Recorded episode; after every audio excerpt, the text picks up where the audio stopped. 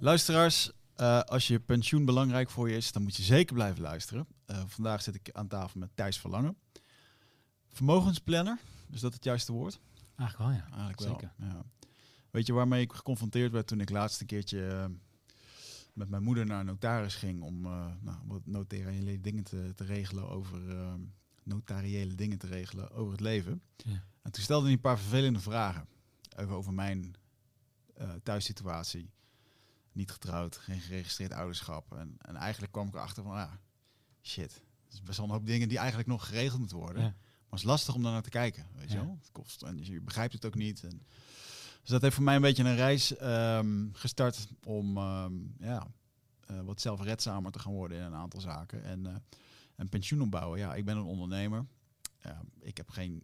Ik, ik heb wel pensioen wat ik opbouw. Maar ik heb dan nu voor mezelf bedacht. Ja, ik zorg er in ieder geval dat ik minimaal een jaarsalaris per jaar extra spaar. Dat zet ik aan de kant. En zo heb ik voor mezelf berekend. Dan ben ik over 20 jaar of zo. Dan, eh, nou, dan komt het wel goed met die laatste. eh, Maar dat spaar je. Hè? Dat spaar je. Ja, dat spaar ik, ja. Dat, maar, dat, maar ik snap ook, kijk, ik, moet, ik snap ook dat ik gewoon in fondsen moet gaan stoppen. En ik heb al crypto en dat ging een paar jaar geleden heel goed, maar Hm. nu ook niet. Dus ik begrijp ook dat dat, eh, dat is mijn leercurve erin, dat je niet alles moet gaan gokken op, eh, op die magische munt of die bitcoin. Zeker niet. Dus, eh, en ik vind het denk ik voor heel veel ondernemers die dit ook horen. ehm, kijk, die onderneming die kan je echt superveel vrijheid geven als je het op de juiste manier doet. Ik ben nu 40 jaar. Ik heb nu echt nog wel tijd om dingen te regelen. Ehm, maar volgens mij zijn er gewoon heel veel dingen om dingen slim te regelen. Zeker. En om een of andere reden kwam ik jou tegen op mijn eh, Instagram feed. Met allemaal wijze adviezen over belastingbox 1, 2, 3, eh, huizen verhuren. Nou, vastgoed heb ik ook nog. Wordt ook weer vervelend, weet je wel. Ja, zeker. En ehm, maar goed, daar gaan we het allemaal over hebben. Ehm, wat jij, jij helpt mensen. En dat, dat is me bijgebleven. Je helpt mensen binnen een dag aan een soort pensioenplan. Zeker. En toen dacht ik, ja, zo simpel kan het dus schijnbaar zijn. Maar leg mij maar eens uit, als ik straks bij jou de deur binnenloop, eh, wat jij dan aan mij vraagt en eh, wat er allemaal voor moet gebeuren. Mhm. Dus Oké. je hoeft natuurlijk niet alles te vertellen, want dan, of tenminste, vertel wat je wil. Ik Maar, vertel, vertel ja, alles, maakt ja. mij niet uit. Ik hou niks achter hoor. maar ik denk dat het goed is voor de luisteraars om ook, want ik weet zeker, ik, ik, ik denk dat jij dat ook herkent, dat een hoop mensen eigenlijk gewoon niet zoveel regelen. nee. En, Er zijn hele mooie fiscale regels eigenlijk om dingen goed te regelen. Ja, Met veel belastingvoordeel. Eh, die al sinds 2008 bestaan. Alleen die best wel weinig worden gebruikt eh, door ondernemers. Hm. En dat is eigenlijk wel zonde, want je laat gewoon een hoop belastinggeld liggen. En wat is de grootste kostenpost van ieder mens in Nederland? Ja, Wat is dat? ja, dat is de de belasting is Ja, verder weg. Ja. Je weet zelf ook al waar je overmaakt per jaar. Ja, en ik heb nog nooit een bedankje gehad van de Belastingdienst. Niet? Dat ik op tijd heb betaald. Of dat ik, eh, dat ik ieder jaar al zoveel overdraag. nog nooit, weet je wel. Ja, maar je mag hier wonen, hè? Dat wel, ja. ja. En we rijden op een weg die, waar geen gaten in zitten. Zeker. Dus misschien is dat... zich, Nederland is ook wel weer goed om te wonen, toch? Laatst was eh, een artikel, toch? Nummer 1 land om te wonen. Vorige week. ja, dan weet ik niet wie dat dan heeft geschreven. Maar, of, eh, ben jij het niet mee eens dus? nou ja, wij zijn nu aan het kijken naar een huis in het buitenland. Dus, Oh. eh, eh, maar ik geloof wel dat... ehm, kijk, als je in Nederland woont en je mag klagen over dat je... in, in die hoge linie zit van je moet veel belasting betalen, dan heb je het eigenlijk gewoon heel goed. Zeker. En dat is ook wat mensen vaak zeggen. Hè, van, ja, de elite maakt alles kapot. Ja. Dan denk ik, ja, maar jongens, als je even uitzoomt. Jij bent onderdeel van die elite als je meer dan 30.000 euro per jaar verdient. Hè, wereldwijd gezien. Mhm. En jij draagt heel veel bij aan de zooi die ze daar in Afrika hebben. Of juist niet hebben. Ja. Dus ehm, we hebben het hier heel erg goed. Eh, maar ik geloof wel dat, ehm, ja... Ik geloof wel dat we wat verstandiger met geld kunnen omgaan. Zeker weten. Dus wat, ehm, eh, wat is het eerste waar je mensen meeneemt als we het hebben over pensioen opbouwen? En, eh, Ja, kijk, mensen zeggen vaak, ja, Thijs, je bent eh, een soort pensioenadviseur, maar zo zie ik mezelf niet. Ik ben dan meer vermogensplanner, want ik kijk veel breder dan, eh, dan alleen pensioen. Hè. Pensioen is sowieso al een ingewikkeld iets. Ehm, en ik kijk eigenlijk naar het complete plaatje, want ik vind dat jouw pensioen niet alleen moet bestaan uit pensioen. Ja. Maar ook eh, nou, misschien iets van vastgoed. En hoeft helemaal niet veel plannen te zijn. Al bij de 1, 2, 3, dat is op zich prima. al. Daar kan je best wat leuks eh, mee voor elkaar krijgen. Alleen ook dat weer moet je niet je enige inkomstenbron zijn als pensioen. En dat heb je de keyword altijd in het investeren vlak. Hè, dat is spreiding. Je zei het net zelf al, hè. Hmm. Als je één munt koopt, bijvoorbeeld, eh, weet ik veel, ik ben niet zo thuis in de crypto Luna. Ja, volgens mij is dat op een gegeven moment helemaal eh, weggegaan. Misschien Ja. bestaat het nog, weet ik niet eens. Maar als je één munt koopt, ja, dat kan best wel hard omlaag gaan tot, tot weggaan. Hmm. Hetzelfde met bijvoorbeeld aandelen. Koop een bedrijf, weet ik veel, ik noem wat, V&D. Ja, voetzie. Snap je? Ja. Het kan failliet gaan, dus het kan weggaan. Dus spreiding is altijd het belangrijkste in heel het investeren vlak, maar ook qua pensioen. Je ziet het bijvoorbeeld nu al, hè, ik weet niet of je een beetje thuis bent in de vermogensbelasting box 3, hè, want dit jaar is dat echt hard omhoog gegaan. Nou, als je vastgoed verhuur, dan, eh, dan eh, gaat je belastingdruk. Ik heb artikelen gelezen, die ging keer 18. Ja. Dus je vermogensbelasting dus keer 8 ging. Dus bijvoorbeeld vorig jaar betaalde je 1000 euro vermogensbelasting per jaar, dat is nu 18.000 euro geworden. Want rotte is dus, kijk, vroeger was het als ondernemer heel normaal om een paar pandjes te kopen, lekker tijdens je werkende leven af te lossen. Dan ga je met pensioen en dan heb je drie pandjes die allemaal 1000 euro opleveren. Dan heb je 3000 euro. Dat was mijn strategie. Ja, dat heel veel van heel veel ondernemers. En als je kijkt echt van de echt oudere ondernemers, ik denk aan richting de 60, eh, die nu 60 zijn, of misschien 55. Ja, dat was heel vaak de strategie. Dat was ook de oplossing vroeger. Mhm. Kijk, je hebt pensioen. En er bestaat uit drie pijlers. AOW, het onderste gedeelte, dat krijgt iedereen. Je hoeft alleen maar in Nederland ingeschreven te staan. Ja. Elk jaar dat je uitgeschreven bent uit Nederland, verlies je 2%. Die krijgt iedereen. Werknemer, ondernemer, maakt niet uit. Dan heb je geen dag gewerkt als je maar ingeschreven staat. Praten we over 1000 euro of zo, toch? Ja, 920 euro vandaag de dag. Als je Hmm. samen bent, dus per persoon. Ja. Netto. Ehm, en dan heb je de tweede pijler, de werkgeverspensioen. Maar dat is alleen als je bij een werkgever zit. Ja. Dus een ondernemer die kan daar niet aan meedoen. Nou, dan heb je de laatste pijler, pijler 3, dat noem je ook wel het eigen aanvullingsstukje. En dat is zeg maar je spaargeld, je vastgoed. Eh, bijvoorbeeld pensioenbeleggingen, daar ben ik wel erg fan van. Daar komen we straks ongetwijfeld nog op. Dat zijn zeg maar de dingen voor je eigen pijler om als ondernemer vandaag de dag een pensioen te regelen. Dus wat deden heel veel ondernemers vroeger, en dat werd ook best wel gestimuleerd, van je koop gewoon een paar pandjes, ga hem gewoon leuk verhuren, aflossen, dan ga je met pensioen. En dan heb je gewoon drie pandjes die je verhuurt. Nou, drie keer 1000 euro, heb je 3000 plus AW, 920 hè. Nou, dan zit je 4000 euro. Hebben we dat van Ja. de partner nog niet meegenomen. Prima pensioentje, netto, toch? Ja, zeker. Zou ik het voor doen. Ja, alleen wat is het nou? Nu komt natuurlijk Hugo de Jonge. En die gaat per dit jaar, of, of Marnix van Rij eigenlijk, van Belastingzaken. eh, die heeft dus gezegd, ja, hallo, vastgoed gaan we gewoon veel zwaarder belasten. En als je geen hypotheek meer erop hebt, dan wordt die nog zwaarder belast, zeg maar. Dus eh, wat zie je nu? Dat die, dat die belastingdruk van heel veel vastgoedeigenaren keihard omhoog is gegaan. En dus diegene van 60 die dacht van, nou, ik ben goed bezig. Ik heb drie afgeloste panden. Ik ga bijna met pensioen. Ja, die moet in één keer, hetgeen wat hij overhield, die 3000 euro per maand, moet hij misschien wel voor 2000 of 1500 euro afdragen weer aan de Belastingdienst. Dus vorig jaar hoeft hij dat niet, hè? En nu moet hij dat wel. Ja, als je belastingdruk keer 18 gaat, ja, daar kan je niet op voorbereiden. Maar nu komt het. Die man, die is al 60. Ja. Hoe ga hij het nu nog voor elkaar krijgen en op een korte termijn om met 65 met pensioen te kunnen? Dat kan bijna niet meer. Hij heeft nog maar vijf jaar. Ja. Snap je? Als ons dat zou gebeuren, we hebben nog hele lange tijd. Dus ik snap wel dat ze die vermogensbelasting aanpakken. Ehm, alleen ja, indirect pakken ze ook heel veel pensioenen af, zeg maar, van de ondernemer. Mhm. Dus een ondernemer die denkt, ja, goed bezig zijn, eigen pensioentje gecreëerd en nu kan die door blijven Ja. werken. Maar is het niet zo, ehm, van wat ik eh, heb gezien, ehm, door even allerlei YouTube-films en een podcast te kijken over dit onderwerp, dat er nu een soort noodplan is gecreëerd. Zo van, het moet anders. Eh, het, is een, het is een heel ingewikkeld iets. Zeker. Dus wat we nu gaan doen is, we stellen nu deze regels in als een soort handrem op het hele gebeuren. Ja. Dat gaat al wat veroorzaken. En dat is ook wel een beetje Hugo de Jonge stijl, om een soort honkbalknuppel Ja. het hok in te gooien en te kijken wat er gebeurt. Hebben we ergens eerder gezien. Ik weet niet meer goed wanneer, maar volgens mij de afgelopen vier jaar. En ehm, eh, om over drie jaar opnieuw te kijken naar die regels. En om dan met iets te komen wat een soort in het midden ligt. Want eh, ja, het was wel heel relaxed om niet te Zeker. kunnen verhuren. Want dat sloeg ook nergens op. Klopt. Dat je geen, geen belasting betaalde, amper. Ja. Ehm, heb je dan al een soort idee van... ehm, hè, want ik- misschien praat ik mezelf dit nu ook aan... dat over drie jaar er een soort iets komt waar het toch wel oké zal zijn. Ja, kijk, wat ze willen doen is het volgende. Vanaf 2001 tot en met 2022 had je zeg maar het oude stelsel. Je gaf zelf al aan, hè, het box 3 vermogensbelastingstelsel was wel erg lucratief. Te lucratief. Dat geef ik zelf ook wel toe. Eh, ze noemen het niet voor niks de Facebox of Pretbox, weet je wel. Dat natuurlijk de namen die, die eraan werden gegeven. Dus dat was misschien ook niet goed. Maar ja, niemand klaagde natuurlijk. Hmm.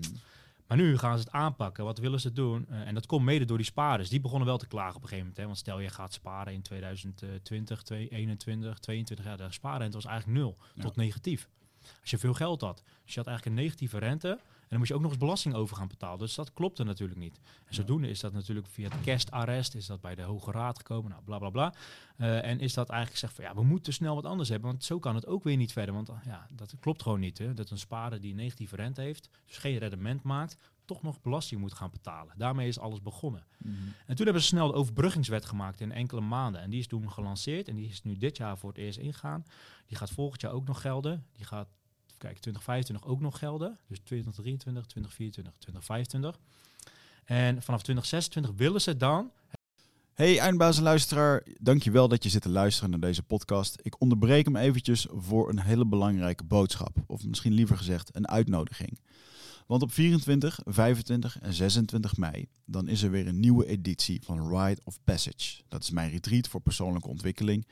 En speciaal voor de mensen die op zoek zijn naar, ja, naar helderheid. Of dat ze lastig bij hun gevoel kunnen komen. Dat ze moeilijke beslissingen moeten maken. En dat ze zo ontzettend in hun hoofd zitten ja, dat ze er eigenlijk gewoon niet meer goed uitkomen. Of dat ze misschien al heel lang in een, ja, een soort van oud gevoel zitten. Dat ze dat gevoel willen transformeren. Of misschien wil je gewoon een oud stuk achter je laten. Ergens een punt achter zetten. En ja, zoek je misschien heling op iets wat, wat je te lang hebt weggeduwd of, of hebt vermeden. Daarvoor wil ik je uitnodigen op 24, 25 en 26 mei om in een retreat mee te doen waar de inhoud van het programma geheim is. Waar de belofte is dat het oncomfortabel wordt. Want jij begrijpt als geen ander dat als je die volgende stap wilt maken, ja, dan zul je uit de comfortzone moeten komen. En ik garandeer je, laat mij dat proces begeleiden met jou voor drie dagen. En je leven zal daarna nooit meer hetzelfde zijn. Gemiddeld beoordelen de deelnemers met een 9,2. En daar ben ik ontzettend trots op. Er is ook een money back guarantee. Heb je de drie dagen vol, volbracht en vind je het niks, krijg je gewoon je geld terug. Dus het enige risico wat er is, is dat je gelukkiger kan worden. Ik zie je Bride of Passage. Ga naar wichertmeerman.nl en klik op Retreat. Het werkelijke rendement gaan belasten. En dat is natuurlijk het meest eerlijke wat er is, maar ook het meest complexe. Ja. Nou, die IT-systemen, ik heb gehoord, die zijn van eind jaren 70, eind jaren 80 van de Belastingdienst. Dus dat is een beetje het moeilijke waar ze mee zitten. Dus het liefst zouden ze naar het werkelijke rendement willen gaan. Nou, wat hebben ze gezegd? We willen dus niet meer het gezeur hebben van die spaarders. Dus we gaan dat even aanpakken. We hebben dus de overbruggingswet deze aankomende drie jaar met vandaag de dag bij, hè, 2023. En hebben ze de spaarders eigenlijk ontlast. Dus een spaarder, daar gaan ze vanuit dat jij een rendement maakt van 0,00%, oftewel eigenlijk 0%. Ja. Dus heb je 1 miljoen euro aan, aan spaargeld, dan heb je geen belasting die je hoeft af te dragen. Want dat is op zich eerlijker. Ja.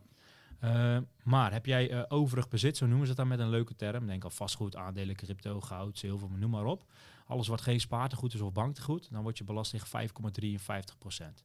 Nou, dus nu, uh, wat is het, uh, halverwege maart, dat is toevallig een paar dagen geleden weer aangepast. Hebben ze dit jaar al een paar keer aangepast voor die percentages. Dus daarom zeg ik dat even erbij. Mm. Als iemand uh, later terugluistert, denk ik van, dat klopt toch niet? Ja. En de schulden, die, daar gaan ze vanuit dat je een rente hebt van 2,28 procent. Nou, ik weet niet of je de hypotheekrente van vandaag de dag weet. Ja. Is het toevallig? Ja, dat is 4, 4 4, 4, 5, ja. Dus dat klopt alweer niet meer. Dus dat is best wel lastig. Ja. Wat ze nu doen bij het vorige systeem, pakten ze gewoon alle vermogens bij elkaar en halen ze daar gewoon de schulden één op één af. Dan beleeft er wat over. En dan, ja, daar moet je dan vermogensbelasting over betalen. Maar per dit jaar en alle komende jaren, zeg maar tot en met 2025, gaan ze dus kijken naar je vermogen en zeggen ze van oké, okay, wij zien jouw vermogen. Uh, dat is uh, eh, 100.000 euro spaartegoed of banktegoed. Nou, daar gaan we vanuit een rendement van 0,00 procent. Mm We zien uh, schulden. Denk aan de hypotheek. En dan moet je niet denken aan je eigen woninghypotheek. Tenzij het aflosvrij is na 2012, maar dan gaan we heel erg de diepte in. Een box 3 hypotheek, dus vastgoedhypotheek, om het even makkelijk te maken, die schulden. Of een duo-lening, een lening bij je BV, dat soort dingen, zeg maar, die in box 3 vallen. Die halen ze dan, dan gaan ze vanuit dat jij rente betaalt van 2,28 procent, zeg maar. Daar ja. komt ook een getal uit. Dus stel dat is ook een ton. 100.000 maal 2,28 procent, dat is een bepaald getal. Nou, dan doe je 100.000 euro te goed maal 0 procent is 0. En heb je het overig wat hier niet tussen valt, zeg maar, dat is overig bezit. Nou, dat is dus je vastgoed, crypto, et cetera. En daar gaan ze vanuit dat je een rendement maakt van 5,53% Dus doe dat maar een ton maal die 5,53. Nou, dan heb je drie getallen. Ja. Haal je van elkaar af, haal je wat over. Nou, bepaalde rekensom, ongeveer 32% moet je daarvan afdragen. 32% van dat stukje draag je dit jaar af. Volgend jaar wordt dat 33 het jaar erop wordt het 34% En dan hopen ze dat die nieuwe regeling natuurlijk uh, er is ja. in 2026. Alleen ja, wat ik al vanuit de wandelgang hoor, is dat het niet echt gaat lukken. En kijk, je snapt natuurlijk, ja, dat is best wel deprimerend misschien. Maar wat ze nu willen doen, dat heb ik ook alweer gehoord uh, via verschillende bronnen. Kijk, nu bij overig bezit bijvoorbeeld, wat ik net al zei. Uh, dus schuld is schuld, bankgoed is bankgoed en alles wat er niet tussen hoort uh, of niet bij hoort, is eigenlijk overig bezit. Mm -hmm. Nou, ga jij maar zorgen dat je een rendement maakt van 5,53% op bepaalde dingen. Met crypto zou kunnen, met aandelen kan in principe ook wel. Maar ja, vorig jaar was min 14% met aandelen. Hè? Ja. Uh, maar pak maar een obligatie, die hebben vaak hele lage rentes, ja. maar 1, 2, 3 procent. Maar dan, moet je, dus dan heb je een obligatie, dan heb je dus 2% rendement, ik noem even een percentage. Maar dan moet je wel 5,53% vermogensbelasting over gaan betalen en daar weer 32% van. Dus je moet best wel Wow. veel weer Ja. in gaan leveren. Dus gaan mensen, die mensen gaan weer klagen van, ja hallo, ik heb obligaties, die doen maar 2%, maar ik moet, jullie gaan ervan uit dat ik 5,53% rendement Ja. maak. Dus dat klopt niet. Nou, dan gaan die mensen weer klagen. Dan denken ze, nou fuck, hoe gaan we dit nou weer oplossen natuurlijk? Hè? Want ja, dat klopt natuurlijk ook niet. Mhm. Dus wat ze nu weer willen doen, heb ik gehoord per, volgens mij 2026, maar ik weet niet of dit helemaal eh, eh, klopt. Ik heb bepaalde bronnen gelezen. Dat ze die overig bezit helemaal gaan opdelen.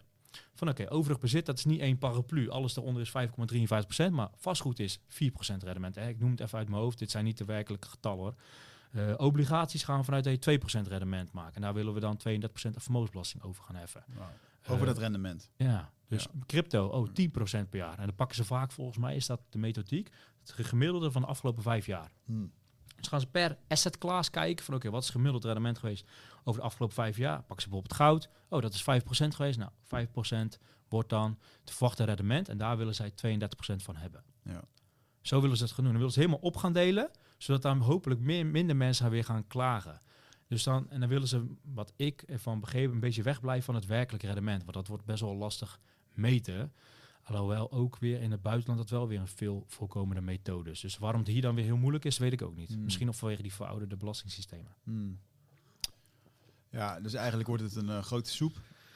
En er worden nog meer ingrediënten bij gegooid. Het is al een grote soep. Het wordt wel niet makkelijker op. En, ehm, eh, en daarvoor hebben mensen als jij straks eh, heel veel werk om dit allemaal uit te gaan leggen aan mensen. Ja, maar dit is niet eens pensioen, hè? Daar Nee, bedoel nee, ik. bedoel- maar dit vind ik geweldig, hè? Ja. dit soort belastingdingen. En daarom Hmm. mensen zeggen, ja, jij bent die pensioenman, maar dat ben natuurlijk ook voor een groot gedeelte, maar niet helemaal. Ik Ja. noem maar meer wat jij net al zei, vermogensplan. Dus kijkt Ja. naar het vermogen, wat heb je nu? Welk vermogen wil je in de toekomst? En niet omdat je, weet ik veel, dik miljonair wil worden. Nee, we kijken wat is het goede leven eh, later en wanneer zou je dan financieel vrij willen worden? Ja. Met welk getal? En bepaalde software voor. En daar gaan we een plan van maken. Dat is een beetje wat ik doe. Nou, ik zie dat veel mensen, veel ondernemers, ehm, ja, die, die sturen niet dan op cijfers. Ehm, hè, bijvoorbeeld een mooi voorbeeld. Onlangs ehm, deed ik een keer een coaching call online. En er zat een beginnend ondernemer bij. En die zei van ja, ik wil eigenlijk wel eh 4000 euro per maand wilde die verdienen. Ja. Een beginnend coach. Ik zei oké, nou dan eh, wat, wat vraag je dan nu voor eh, per, per sessie? Ja, 65 euro. Toen dacht ik oké. Nou, dan moet je straks 70 klanten gaan coachen om eh, per maand, hè, om dit allemaal te rondrijden. En als je dat, dat soort rekensommetjes dan even snel maakt, dan komt er eigenlijk een soort van eh, een nieuw beeld van, oh shit, hij is eigenlijk helemaal niet realistisch. Maar, Nee. En weet je, dus, en ook voor mezelf, ik bedoel, ik weet zeker als ik nu al mijn eh, bezit en mijn gegevens aan jou overdragen, dat jij een paar dingen roept, dat ik denk, ah ja, shit, echt nooit aan gedacht. Mhm. Weet je wel. Dus het is ook heel veel onwetendheid. En ik denk dat kennis, eh, ja, kennis staat echt aan de voorbode van de ervaring die je uiteindelijk gaat krijgen. Als je nu geen kennis hebt, of je duikt er niet in, of je haalt het niet ergens anders vandaan, bijvoorbeeld bij een specialist, dan kom je straks voor een hele nare ervaring eh, te staan. Zeker. En ik denk zeker in pensioenland, dat er, dat, er wordt gewoon heel veel geraaid in die pensioenpot. Mhm. Dus mijn moeder, die heeft mooi, die is denk ik 45 jaar ambtenaar geweest. Mhm. Voor de uh, Staatsbosbeheer gewerkt, provinciehuis in Den Bosch, pensioen opgebouwd. Met ABP, hè? Maar in, die- in die pot wordt gewoon, er wordt gewoon, wordt gewoon mee gespeeld. Ja. Wordt gewoon uitgegrepen. Weet je? Dus ik denk dat voor heel veel mensen het een. eh, eh, het is niet vanzelfsprekend dat, dat je dat straks gewoon allemaal maar hebt als je niks doet. Nee, zeker niet. Maar bijvoorbeeld, ik weet het, hè, even hier tussen hier wat over zeggen. Als je ambtenaar bent geweest, bouw je op bij het ABP. Weet je waar dat voor staat? Eh, al, A, BP algemeen. ABP. Algemeen? Nee, algemeen beleggingspensioen. Nee, een burgerlijk pensioen. Een burgerlijk pensioen. Ook wel algemene bodemloze put genoemd. Oh ja? ja, nou, dat is overdreven hoor. Ze Ja. doen het prima. Alleen, ik zat ook bij het ABP hiervoor. Niet dat ik ambtenaar was, maar het was een ambtenarenbedrijf uit, uit het verleden. Die pensioen Mhm. is daar blijven hangen. En dat was best wel schrikbarend. Want als jij in eh, loondienst bent, zeg maar, dan krijg je elk jaar een UPO. Uniform pensioenoverzicht. Ja. Ben, je- ben je wel eens in loondienst geweest? ja nou, ik krijg er ieder jaar nog een geloof van. ah, er dat kan. staat ook dat ik dan eh, ik krijg geloof ik 30 euro per maand of zo. ja, dat kan. Daar staat eigenlijk, want welk, welk pensioenfonds is daar? Ja, ik heb geen Nationaal Nederlander kan dat? Ja, dat kan wel. Dat Ja. kan wel, ja. Volgens mij eh, ja, Nationaal Nederlander. Ah, Oké. Ja. Nou, dat kan. Ja, dan krijg je elk jaar krijg je een UPO, uniform pensioenoverzicht. Nou, geen hond die er naar kijkt. hè. Ja, ik het dan, maar voor de rest Ja. niet heel veel. Terwijl eigenlijk is dat best wel apart. Want wat erin, wat daarin staat, staat jouw beleggingsgeld. Wat je al die jaren hebt ingelegd, zeg maar. Dat Ja. wordt natuurlijk belegd door die pensioenfondsen om die inflatie voor te blijven. Om later de uitkering te kunnen doen voor de gepensioneerden. Ja. Maar er staat precies in hoeveel belegd is, zeg maar. Maar heel veel mensen kijken niet. En het grappige is, als je er een keer goed naar gaat kijken, zie je ook dat het wel kan fluctueren. Hmm. Terwijl je weet, als mensen voor zichzelf gaan beleggen, vinden ze allemaal spannend. Ja. Ja, dat is spannend, want ja, de beurs kan omlaag en die gaat weer omhoog. Ik zeg, joh, je bent al belegger. Gisteren bijvoorbeeld ook, had ik ook één op één sessie, tenminste met een, eh, twee mensen in loondienst. Dat heb ik af en toe nog, meestal zijn het wel ondernemers, maar soms toch nog mensen in loondienst. En die bouwden op bij Zorg en Welzijn eh, pensioenfonds. En ze vonden het best wel spannend om te gaan beleggen voor hun eigen potje. Kijk, zo'n werkgeverspensioen, die komt richting je Ja. pensioen vrij. Wil je eerder stoppen, dan moet je zelf ook wat opbouwen wat eerder vrij kan komen. Makkelijk. Maar dan moet je ook wel gaan beleggen, want anders wordt het lastig vooral met sparen. Ik zei, joh, we gaan hetzelfde doen als zo'n pensioenfonds, alleen net wat beter. En omdat die pensioenfondsen hebben heel veel regels vanuit de overheid waar ze zich aan moeten houden. En eh, toen, zei, toen zei ik tegen diegene die, die voor me zat, ik zei, vind je het spannend? Ik, want de vrouw was er ook bij en die vindt het altijd spannend. ik nodig vaak altijd de partner ook mee uit. Want ja, pensioen eh, is ook vaak eh, leeftijdsgebonden, dus ik heb Ja. liefst de partner ook erbij. Maakt voor mij toch niet zoveel uit. Een fijne partner was erbij en die vond het erg spannend om te gaan beleggen. Ik zei, maar beleg jij al? En ze zei van, nee, nee, nee. Ik zei, oh. Ik zei, oké, nou, ik zeg, wedden dat je eigenaar bent van Apple. Apple, nee. Ik zie, joh, je bent zelfs een, je, vuurt, je vuurt ook vastgoed, hè? Vuur ik vastgoed? Ik zei, ja man, je hebt ook goud. Nou, die zat mij aan te kijken van, wat, praat jij nou raar, joh? Ik zei, je bouwt toch pensioen op? Ja. Zei ik, zei, wat, hoeveel, hoeveel draag je af naar je pensioenfonds? Ik zei, ze weet ik niet. Ik zei, nou, pak je loonstroker eens bij. Nou, dat was iets van, wat was het? Haar was 300 euro en bij de partner was het 418 euro. Zo per maand wat daarheen ging. Dat Oh, wauw. is best wel een flink bedrag, hè? Ja. En ze weten mijn god niet wat ermee gebeurt. Dus ik zeg zo, wat denk je dat de pensioenfonds met jouw geld doet? Geen idee. Ik, zeg, ik heb zo'n slide en dan leg ik dat uit. En eh, kijk, wat al die pensioenfondsen doen met dat geld, die storten van hetgeen wat ze binnenkrijgen maandelijks, hè, denk, pak 1000 euro, ik pak even een getal, storten ze ongeveer 40%, 400 euro naar obligaties. Ja, dus dat is redelijk safe, laag rendement. Mhm. Zo'n 30% gaat naar aandelen toe. Zo'n 10% tot 20% gaat naar vastgoed toe. En nog zo'n andere 10% die overblijft, de restant, gaat vaak naar overige producten, waaronder eh, grondstoffen. Dat is de verdeling. En als je dan kijkt bij het ABP, dat is de grootste pensioenfondsen voor de burgers, de ambtenaren. Bij het zorg en welzijn, bij die van de bouw, zijn het allemaal ongeveer hetzelfde. Mm. Het is niet heel toevallig. Dat is vanuit de overheid zo opgelegd. Dus ik zei, ja, kijk, zij beleggen ook gewoon allemaal in vastgoed en in aandelen. Want dat, er is geen andere methode om de inflatie voor te blijven. Als je gaat sparen, als Ja. sparen de oplossing was, dan ging elke pensioenfonds wel sparen. Ja. Lekker makkelijk, lekker steady, weet je wel. Geen eh, op- en neergaande beweging. Maar dat is niet de oplossing. Want als je kijkt naar 100 jaar terug, gemiddelde spaarrente was 3%. We hebben ook hoge tijden gehad, in 1980 volgens mij. Ja, ik weet het Mhm. niet, maar vaak de ouders wel. En eh, de gemiddelde inflatie was ook 3%. Dus je wordt niet echt rijker van, van sparen. Dus je moet gaan beleggen, want dat is gemiddeld, af, was afgelopen 100 zoveel jaar 10, 10%. Ja. Een stuk meer dus. dus ja, dat weet die pensioenfonds ook wel, dus dat doen ze. Alleen toch hoor je heel vaak, en het is niet voor niks dat ik zeg van ja, de ABP staat voor algemeen bodemloze put, eh, want ze doen het niet heel goed. En niet omdat ze het niet weten, maar omdat ze van de overheid obligaties aan moeten houden. Obligaties renderen heel laag, zeg maar. Ja. Dus die wil je het liefst niet hebben. Zeker niet als, zoals wij jongeren het liefst zo snel mogelijk vermogen op willen bouwen. Dan wil je gewoon alles in aandelen hebben zitten, of vastgoed bijvoorbeeld. Ja. Dan heb je hoog rendement. Dan ben je dus eerder bij dat punt B. Ja. Maar zij moeten dus obligaties aanhouden. En waarom? Dat is heel logisch natuurlijk. Kijk, die pensioenpot, dat is nu gewoon één hele grote pot. Ja. Met 1500 miljard zit daarin. Maar je snapt natuurlijk wel, iemand die 70 is, die pensioen krijgt, ja, die wil niet eh, nu 1000 euro krijgen, de maand erop 1500, maand erop het 500, zeg maar, omdat die aandelenbeurs in elkaar is geknald. Ja. Dus dat doen ze dan eigenlijk pak uit dat obligatiestukje, om die ja, gewoon een steady inkomen te hebben voor die mensen die nu ouder zijn. Mm. Alleen doordat het één grote pot is, zitten wij met de gebakken peren. Tenminste, wij nu niet meer. Maar de mensen in loondienst, dat zij inleggen en ook heel veel in obligaties stoppen. Dus het rendement valt gewoon tegen. Want het grootste gedeelte gaat dus naar iets wat niet heel goed rendeert. Dus wat zie je dan? Nou, als je kijkt, bekijkt bij het ABP, daar heb ik dus een aantal jaar gezeten. En ik pakte al die documenten erbij. En ik heb 14 UPO's bij elkaar gepakt. eh, ongeveer. En dan zag je dus, eh het staat heel mooi in UPO, moet je voor de maar een keer kijken. Dan zie je dus wat de inflatie is geweest in dat jaar, van 2011 tot met, eh, nou ik weet niet wat het was, nou, 14 jaar, nee minder jaar. In ieder geval acht jaar of zo, houd even op acht jaar. Mm. Acht jaar lang was de inflatie 1, 2, 3, 4 procent, een beetje dat tussen, zeg maar, per jaar. En stond ernaast, in dezelfde tabel, wat was de indexering geweest. Dus konden ze hè, die inflatie eigenlijk eh evenaren. Dus dat de pensioenuitkering hetzelfde bleef. Dus alles werd steeds duurder. En dan zag je hier allemaal 0, 0, 0, 0, 0, 0. Mm. Echt sick. Dus het was 14,1% in een x-periode duurder voor alles.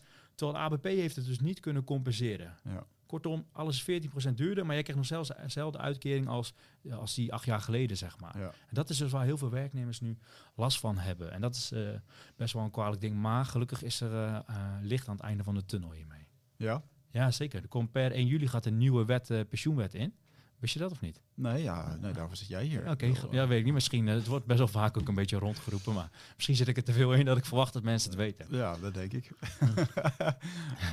Nee, er komt bij 1 juli gaat de nieuwe pensioenwet in, als het goed is. Als ze die uitstel aanvragen. En Want hij is al een paar keer uitgesteld, dus eigenlijk begin dit jaar ingaan. En daar zijn ze al tien jaar mee bezig in de Kamers. Natuurlijk, echt pensioen is wel een heel lastig ding. Hè? Hm, 1500 miljard hebben we het net over. Dat is niet niks. veel. Die, wat ze willen doen. En ik ben wel heel positief over die nieuwe pensioenwet. Ook al zitten er wel iets mindere dingen in. Maar over het algemeen ben ik wel heel positief. Zeker voor de ondernemer. En dat is toch eigenlijk een beetje mijn doelgroep. Blijf ik even bij het loondienstgedeelte nog. Die pot van 1500 miljard. Dat is één hele grote pot, zeg maar. Collectieve pot. Met heel veel obligaties erin. Die wij jong- jongeren ook hebben. Wat we eigenlijk niet willen. Wat ze gaan doen. Straks willen ze allemaal individuele potjes gaan maken. En zeggen ze. Oh ja Thijs, jij bent 31 maximaal in aandelen. Hè, daar gaat het maar op en neer. Het boeit je toch niet, want je kan er pas over 40 jaar aankomen. Ja. Snap je? Dan heb je wel misschien wel twee, drie keer zoveel vermogen dan je alles in obligatie zou doen. Ja. En zo willen ze dus gaan opbouwen. En nu ik jong ben, gaat alles in aandelen. En dat is logisch, want ja, het duurt nog 40 jaar. Hoe ouder ik word, gaan ze steeds meer omzetten naar wat veiligere beleggingen. Ik pak even obligaties, zeg maar. Maar dan gaat het echt over jouw geld wat ze Ja. dan... Ah, oké. Dus we moeten nu die 1500 miljard, die moeten ze helemaal los gaan koppelen. En dan krijgt iedereen hun eigen potje. Wauw. Ja, dat is een operatie, die, Ja. dat noemen ze met een mooie term invaren.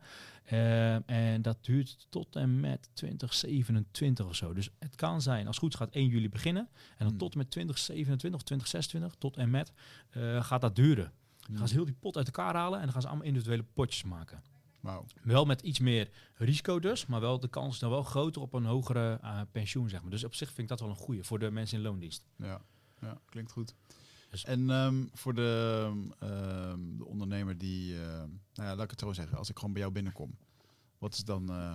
wat, wat wil je dan van mij weten? Ja, als, eh, ik heb natuurlijk de pitch hè, dat ik in één dag een goed pensioen regel en vroeg. Mhm. Leuk vermogen en belastingverlaging op basis van een QNOP. Dus dat is best wel een goede pitch en daardoor is het ook best wel druk. En wat we dan in één dag doen is dus die drie aspecten aanpakken. Kijken we naar je belastingdruk, naar je vermogen wat je nu hebt, waar je naartoe wil.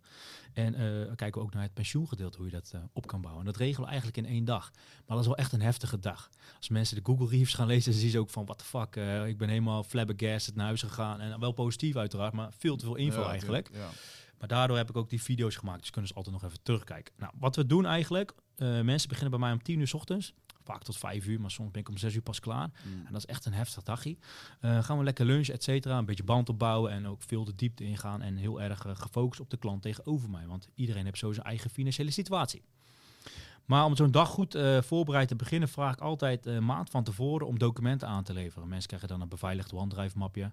Kunnen ze van alles aanleveren. Denk aan belastingaangiftes, jaarrekeningen, pensioendocumenten, hypotheekgegevens. Zeg, alles wil ik weten, vastgoed, et cetera. Wat heb je dus nu aan vermogen? Wat heb je allemaal? Mhm. Want jij hebt nu een bepaald vermogen. Je hebt spaartegoed. Nou, ik hoorde net iets van vastgoed. Misschien wat crypto, misschien nog beleggingen. Maakt even niet uit. Je hebt al wel wat. Mhm. Maar wat je ook hebt, is een bepaald inkomen vanuit je business. Maar wat je ook hebt, zijn toekomstige inkomsten. Denk aan AOW. Denk aan een werkgeverspensioen die je, ondanks dat het misschien niet heel veel is, wel hebt opgebouwd. Ja. Snap je? Dus je hebt al best wel veel zonder dat je het weet.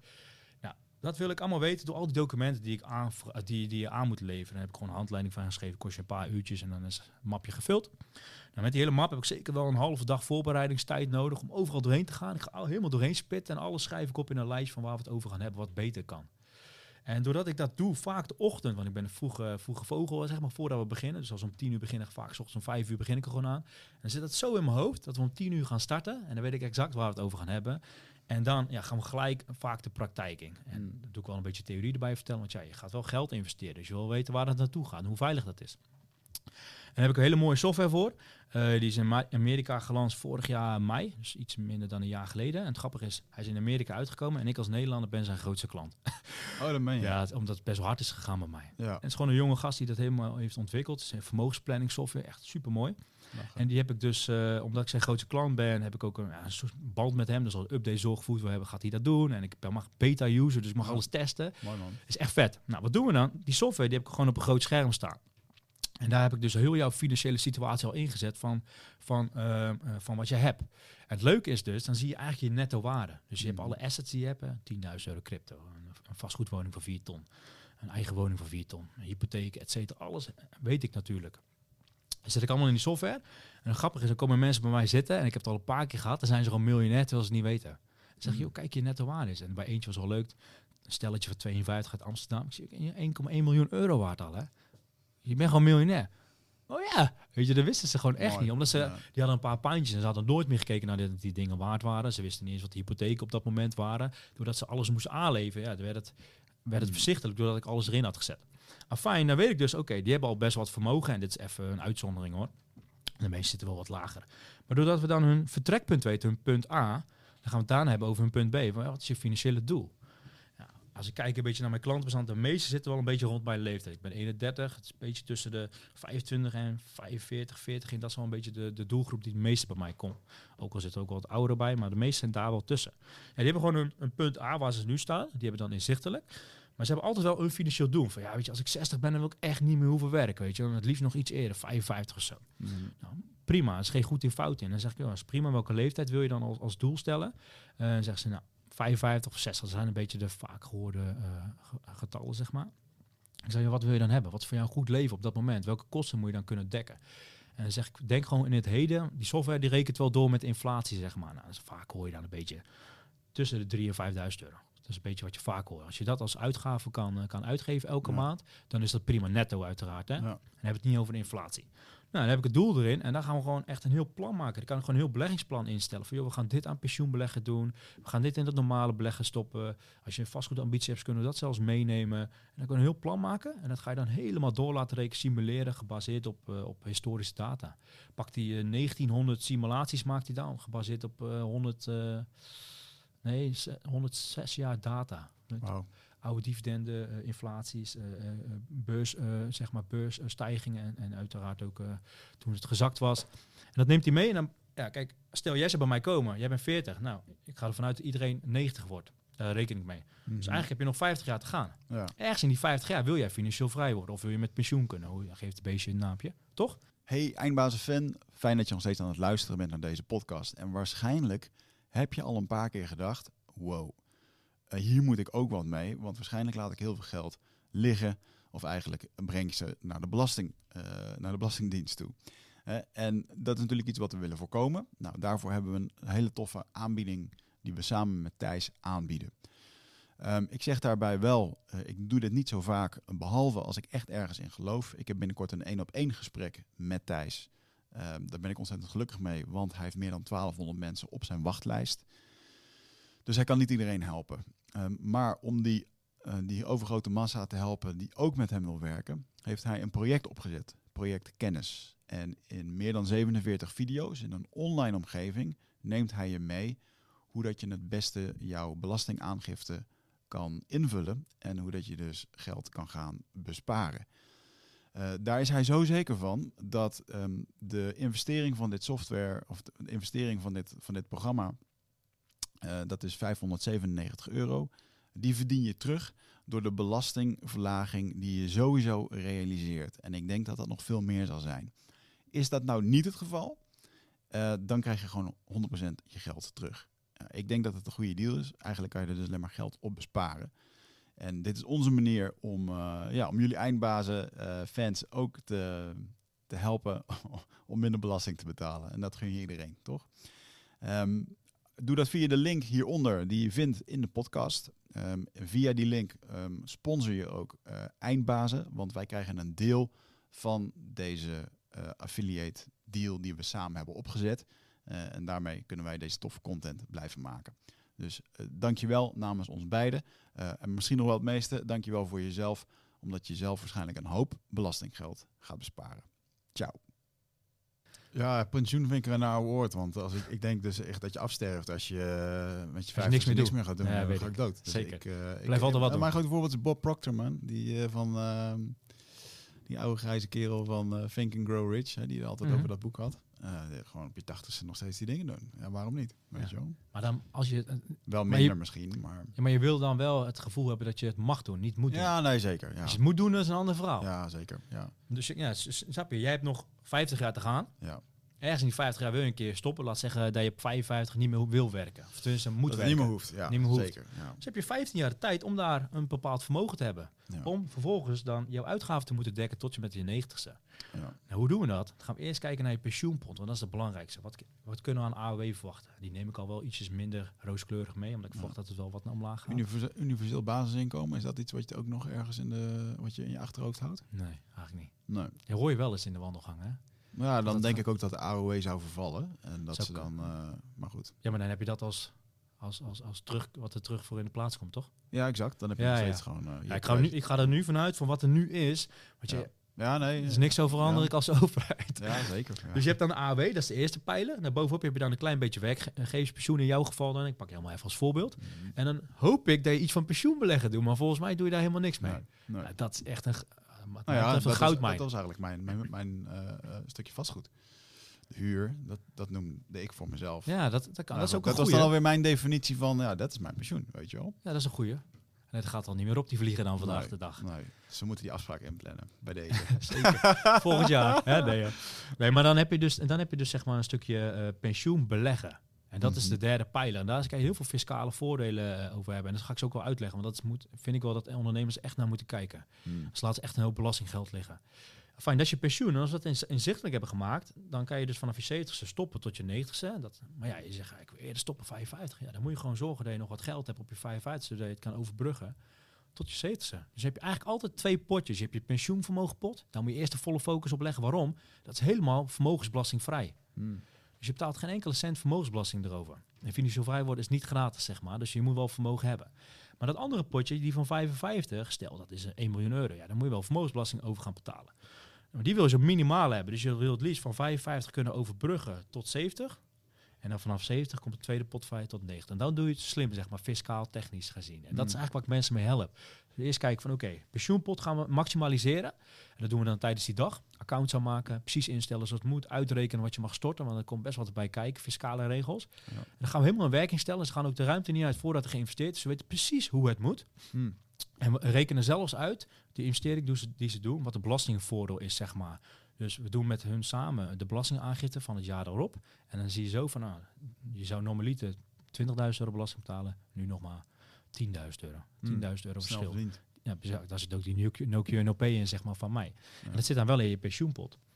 Dus zo, als je slim financieel vrij wil worden, moet je het zo doen, zeg maar. Maar heel veel mensen vergeten dus dat pensioenbeleggingspotje, terwijl dat best wel een goudmijntje is. En ik hoor net jou al zeggen van, ja, ik spaar ook voor later, toch? Ja.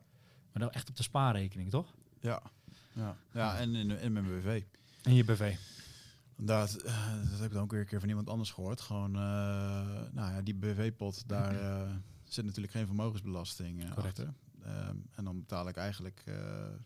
ja, een, gro- een groot deel van mijn strategie was om gewoon leven lang loon uit te betalen uit mijn, uit mijn, op mijn holding. Mhm. Ook een mogelijkheid. Maar wat, ja, wat slimmer kan eigenlijk is... je hebt zoiets als pensioenbeleggen. En dat is een, een, een, eh, een regeling die gemaakt is voor ondernemers zeg maar, om een pensioen te creëren. Pensioenbeleggen is het volgende. Stel je hebt een eh, inkomen van eh, weet ik, 50.000 euro. Ja, dus loon, DGA-salaris of winst als, als ZZP. Zeg maar even 50.000 euro pak ik gewoon. Dat valt in box 1. Je, dat, daar zit nou eenmaal je loon. Nou, die 50.000 euro moet je natuurlijk ongeveer zo'n 37% belasting betalen. Mhm. Ja?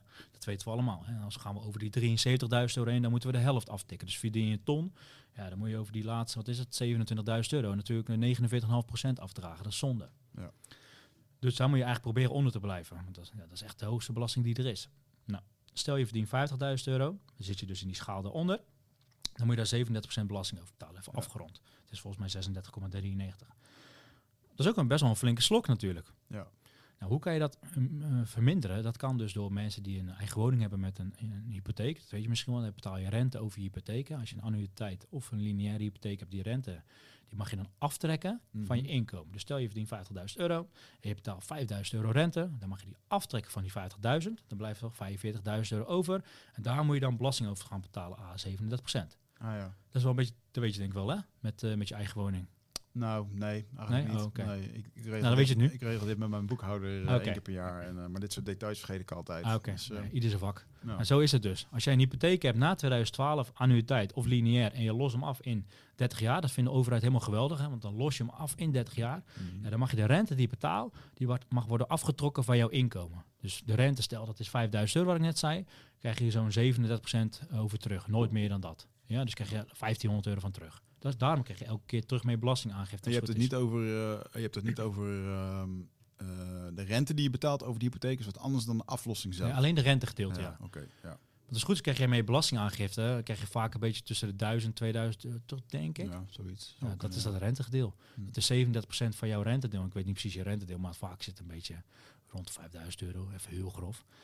Dus dat krijg je terug omdat je rente betaald hebt. En daar krijg je dan een stukje belastingvoordeel over. ja. Hm. Dat, dat noem je een aftrekpost. Dat is nummer 1, die bijna ja, die elke huizenbezit zowat in Nederland heeft. Ja.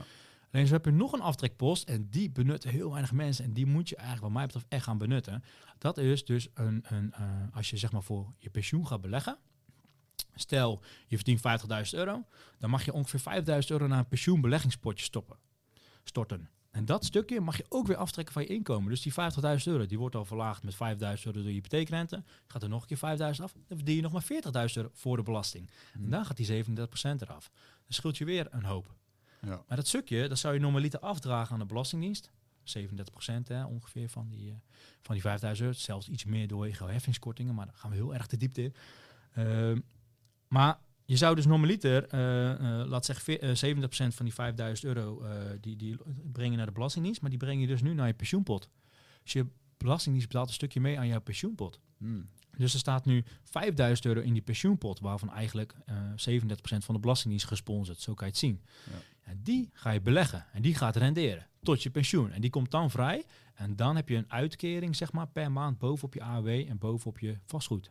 Lekker. En die is vermogensbelastingvrij. En dat is eentje die bijna nooit wordt gebruikt. En vermogensbelasting ontwijken, dat wil je liefst nu ook, omdat die best wel hard omhoog is gegaan natuurlijk per dit jaar. Dat is bijna, ja, wat ik net al zei, 5,53% maal 32%. Dus dat is 1,7 of zo ongeveer effectief. Mhm. Dus die heb je niet. Dus stel je maakt hier 10% per jaar aan rendement doordat het belegd is, dan heb je hier 10%. Heb je het normaal belegd bij, eh, weet ik veel, bij de Giro of bij de, bij de Rabobank, dan heb je ook 10, min 1,7%, hou je er nog maar 8,3 over. Ja. Dus daarom wil je hier eigenlijk veel benutten, want het is dus vermogensbelastingvrij, dus dan heb je de eerste winst eh, al te pakken. En je betaalt minder inkomstenbelasting. Ja. En dat is vaak ik echt... zie jou glunderen. Ja, mooi. dit is Jij dat mooi, hè? Ja, dit? vind ik prachtig. Ja. Ik maak ook hele, hele, hele plannen, zeg maar, van wat is je belastingdruk nu en hoe gaat het de komende tijd eruit zien. Want dit trucje, Ja. denk je, nu denk jij van, nou, misschien is dat iets voor mij, toch? Nou ja, ik, zit, ik probeer het te, je vertelt het met een snelheid. Ik probeer het hier te verwerken. Eh, maar ik kan nu niet naar huis gaan en nu... eh, al- de- Snap ik. Dus ik ben blij dat we dit opnemen. maar voor mij is dit een soort van... Oké, ja, ik snap dat er heel veel mogelijk is. Dat ik gewoon heel veel niet weet. Ja. Ehm, maar ja, Je kan terugluisteren, toch? ja, ja, exact. Anders Nee, moeten we maar een dag is inplannen, hè? Nee, maar het is, best wel, het is best wel complex, want er komen we wel bij kijken. En ik probeer het nu al redelijk makkelijk uit te leggen. hè, Want in de praktijk, ik, ja, ik wil er wel ietsjes dieper op ingaan, dat je het wel. Ja, gaat je. Kijk, stel, je hebt een, eh, nou, jij bent een DGA, toch? Je hebt een DGA-loon. Laat zeggen dat dat 50.000 euro is. Minimaal is 51 dit jaar, maar laten we gewoon zeggen voor het gemak 50.000 euro. Dan mag jij, eh, dan kan je zoiets doen als je jaarruimte berekenen. Dat is een fiscale term en dat is niks anders. Dat je gaat berekenen hoeveel jij mag inleggen naar je pensioenpot. Nou, als je 50.000 euro DGA-loon hebt, of loon, of, of, of, eh, of winst, zeg maar, en je bouwt geen pensioen op bij een werkgever, dan kan je ongeveer heel grof 5.000 euro inleggen. Het is niet voor niks dat ik net die getallen pak. Ja. Nou, dan mag je die 5000 euro storten aan zo'n pensioenbeleggingsrekening. Ik zelf zit bijvoorbeeld bij Brand ik werk er niet meer samen. Dat vind ik wel een goede partij. Dan stort je dat daarheen. En met je belastingaangifte kan de boekhouder opgeven... joh, hier is 5000 euro naar een pensioenbeleggingsrekening gestopt. En de overheid vindt dat helemaal geweldig, want dan heb je later een goed pensioen. Zij hebben er niks aan natuurlijk dat je straks alleen een AOW'tje hebt. Stel je regelt helemaal niks. Hè. Er zijn ook ondernemers bij. Ja. Je rond moet komen van eh, twee keer 920 euro met je gezin. Ja. Snap je? Dat is geen vetpot natuurlijk. Nee. Dus deze regeling is ervoor, zodat je gewoon een goed pensioen kan krijgen als ondernemer. Hm. Want je kan sparen voor je pensioen, je kan vastgoed kopen voor je pensioen. Maar ja, sparen is niet slim, want je, ja, het heel laag rendement natuurlijk. Vastgoed ja, wordt nu heel hard aangepakt. Dan is dit echt een hele mooie regeling. Ja. Kortom, je stort die 5000 euro, die mag je dan aftrekken, betaal je minder belasting. En nu denk je van, fuck, nu heb ik dus te veel belasting betaald de afgelopen jaren. Nou, het leuke is dus, eh, met zeven jaar terugwerkende kracht kan je dit weer inhalen. Hmm. Dus stel jij verdient al zeven jaar achter elkaar een DGA-loon van 50.000 euro per jaar. En je, kan dus, je hebt een jaarruimte van 5.000 euro per jaar. Dan kan je dus 7 keer 5, 35.000 euro inhalen. Hmm. Dus dan kan je dan inhalen, ook weer bepaalde regels en vast. Ga ik nu allemaal niet uitleggen. Dus je kan meer storten dan die 51.000 euro. Dus ook nog veel meer aftrekken van die 50.000 euro die je verdiende. Het kan richting, wat is het, 8.000 maximaal, 13.000 ongeveer. Dat is het maximale waar je kan, kan storten. Ehm, dus moet je je voorstellen, nu verdien je 50.000 euro. Heb je 5.000 euro hypotheekrente aftrek en dan ga je 37% betalen over die 45.000. Hmm. Wat als jij 13.000 euro stort naar Brand New Day, hè, of pensioenbeleggingsrekening, ook een andere zijn, dan verdien je 50.000 euro. Dan gaat er eerst 5.000 euro hypotheek af, dan gaat er nog eens 13.000 euro af aan, aan, aan, aan jaarruimte slash reserveringsruimte, noem je dat, hè, wat je naar je pensioenbelegging stopt. Mhm. Dus dan gaat er 18.000 euro af, dan hou je maar 32.000 euro over voor de belastingdienst en dan gaan zij pas die 37% eraf halen. Ja. Dus je snapt natuurlijk wel dat je veel minder belasting gaat betalen. Ja. Nou, ik zei net al, die afgelopen zeven jaar, dat is 7 keer 5000 euro. Dat is 35.000 euro die je in kan halen. Maar dat is weer gemaximaliseerd met 8000 euro per jaar. Je kan niet zeggen, "Huh, ik stort in één keer die 35.000 euro. Dat mag niet. Dan moet je dus 8000 euro per jaar bijstoppen bij je jaarruimte. Dus als je jaarruimte 5000 euro is en je hebt nog zeven jaar in te halen, en dat is 35.000, dan mag je dus 8000 euro de pak. 8065 is het helemaal precies. Plus die 5000, dan kan je dus 13.000 stop- storten. Het jaar Ja. erop kan je weer 5000 plus 8 storten. Het jaar erop doe je weer hetzelfde totdat je die 35.000 euro hebt ingehaald. Dus je kan gewoon drie, vier jaar, denk ik, uit mijn hoofd, gewoon dit doen. Ja. En dan heb je echt veel belastingvoordeel gehad. ja, zeker. En dan staat die pensioenpot is al aardig gevuld. Als je al vier jaar 13.000 euro stort op een redelijk jonge leeftijd en het is belegd, vermogensbelastingvrij, dan gaat echt, nou, als je dat 30 jaar overheen laat gaan richting, eh, ik denk wel over een miljoen heen, zeker. En, en dan heb je dus Mercedes gewoon een miljoen die vrijkomt. En dan wordt het uitgekeerd over een bepaalde duur. Dus dan ben je straks 70. En dan zegt, eh, zeggen ze, nou, is prima. Dan zeg je van die miljoen euro wil ik hebben. Zegt, zeggen zij van ja, die pensioenbeleggers. Ik zeg ja, dat mag niet. Je mag niet in één keer die miljoen euro eh, krijgen en dan eh, weet ik veel een Porsche kopen. Dat mag niet. Je moet het voor je pensioen gebruiken. Het is niet voor niks al die belastingvoordeel natuurlijk. Ja. Dan zeggen ze, joh, Wigert, we gaan jou helpen. Die, die 1 miljoen euro, in hoeveel jaar wil je dat uitgekeerd krijgen? En dan mag je kiezen tussen de 5 en 20 jaar. Hm. 5 tot 20 jaar als je het naar je pensioen uit laat keren. Dan zeg jij, joh, doe maar in 20 jaar. Dan pakken ze die 1 miljoen euro, die halen ze uit die beleggingen, die zetten ze dan op de spaarrekening. Dan krijg je nog een beetje spaarrente. En dan doen ze gewoon delen door 20, delen door 12 en dan gaat het uitkeren. En dan krijg je Oh, dus een wauw. aanvulling, 20 jaar lang, op jouw AAW, op jouw klein beetje werkgeverspensioen, op jouw huurinkomsten. En heb je nog een inkomstenbron erbij. Heb je vier inkomstenstromen tijdens je pensioen. Ja. Dat is best wel gespreid. Ja. En dan ga je wel belasting betalen. Dus je krijgt hier dat voordeel, die 37%.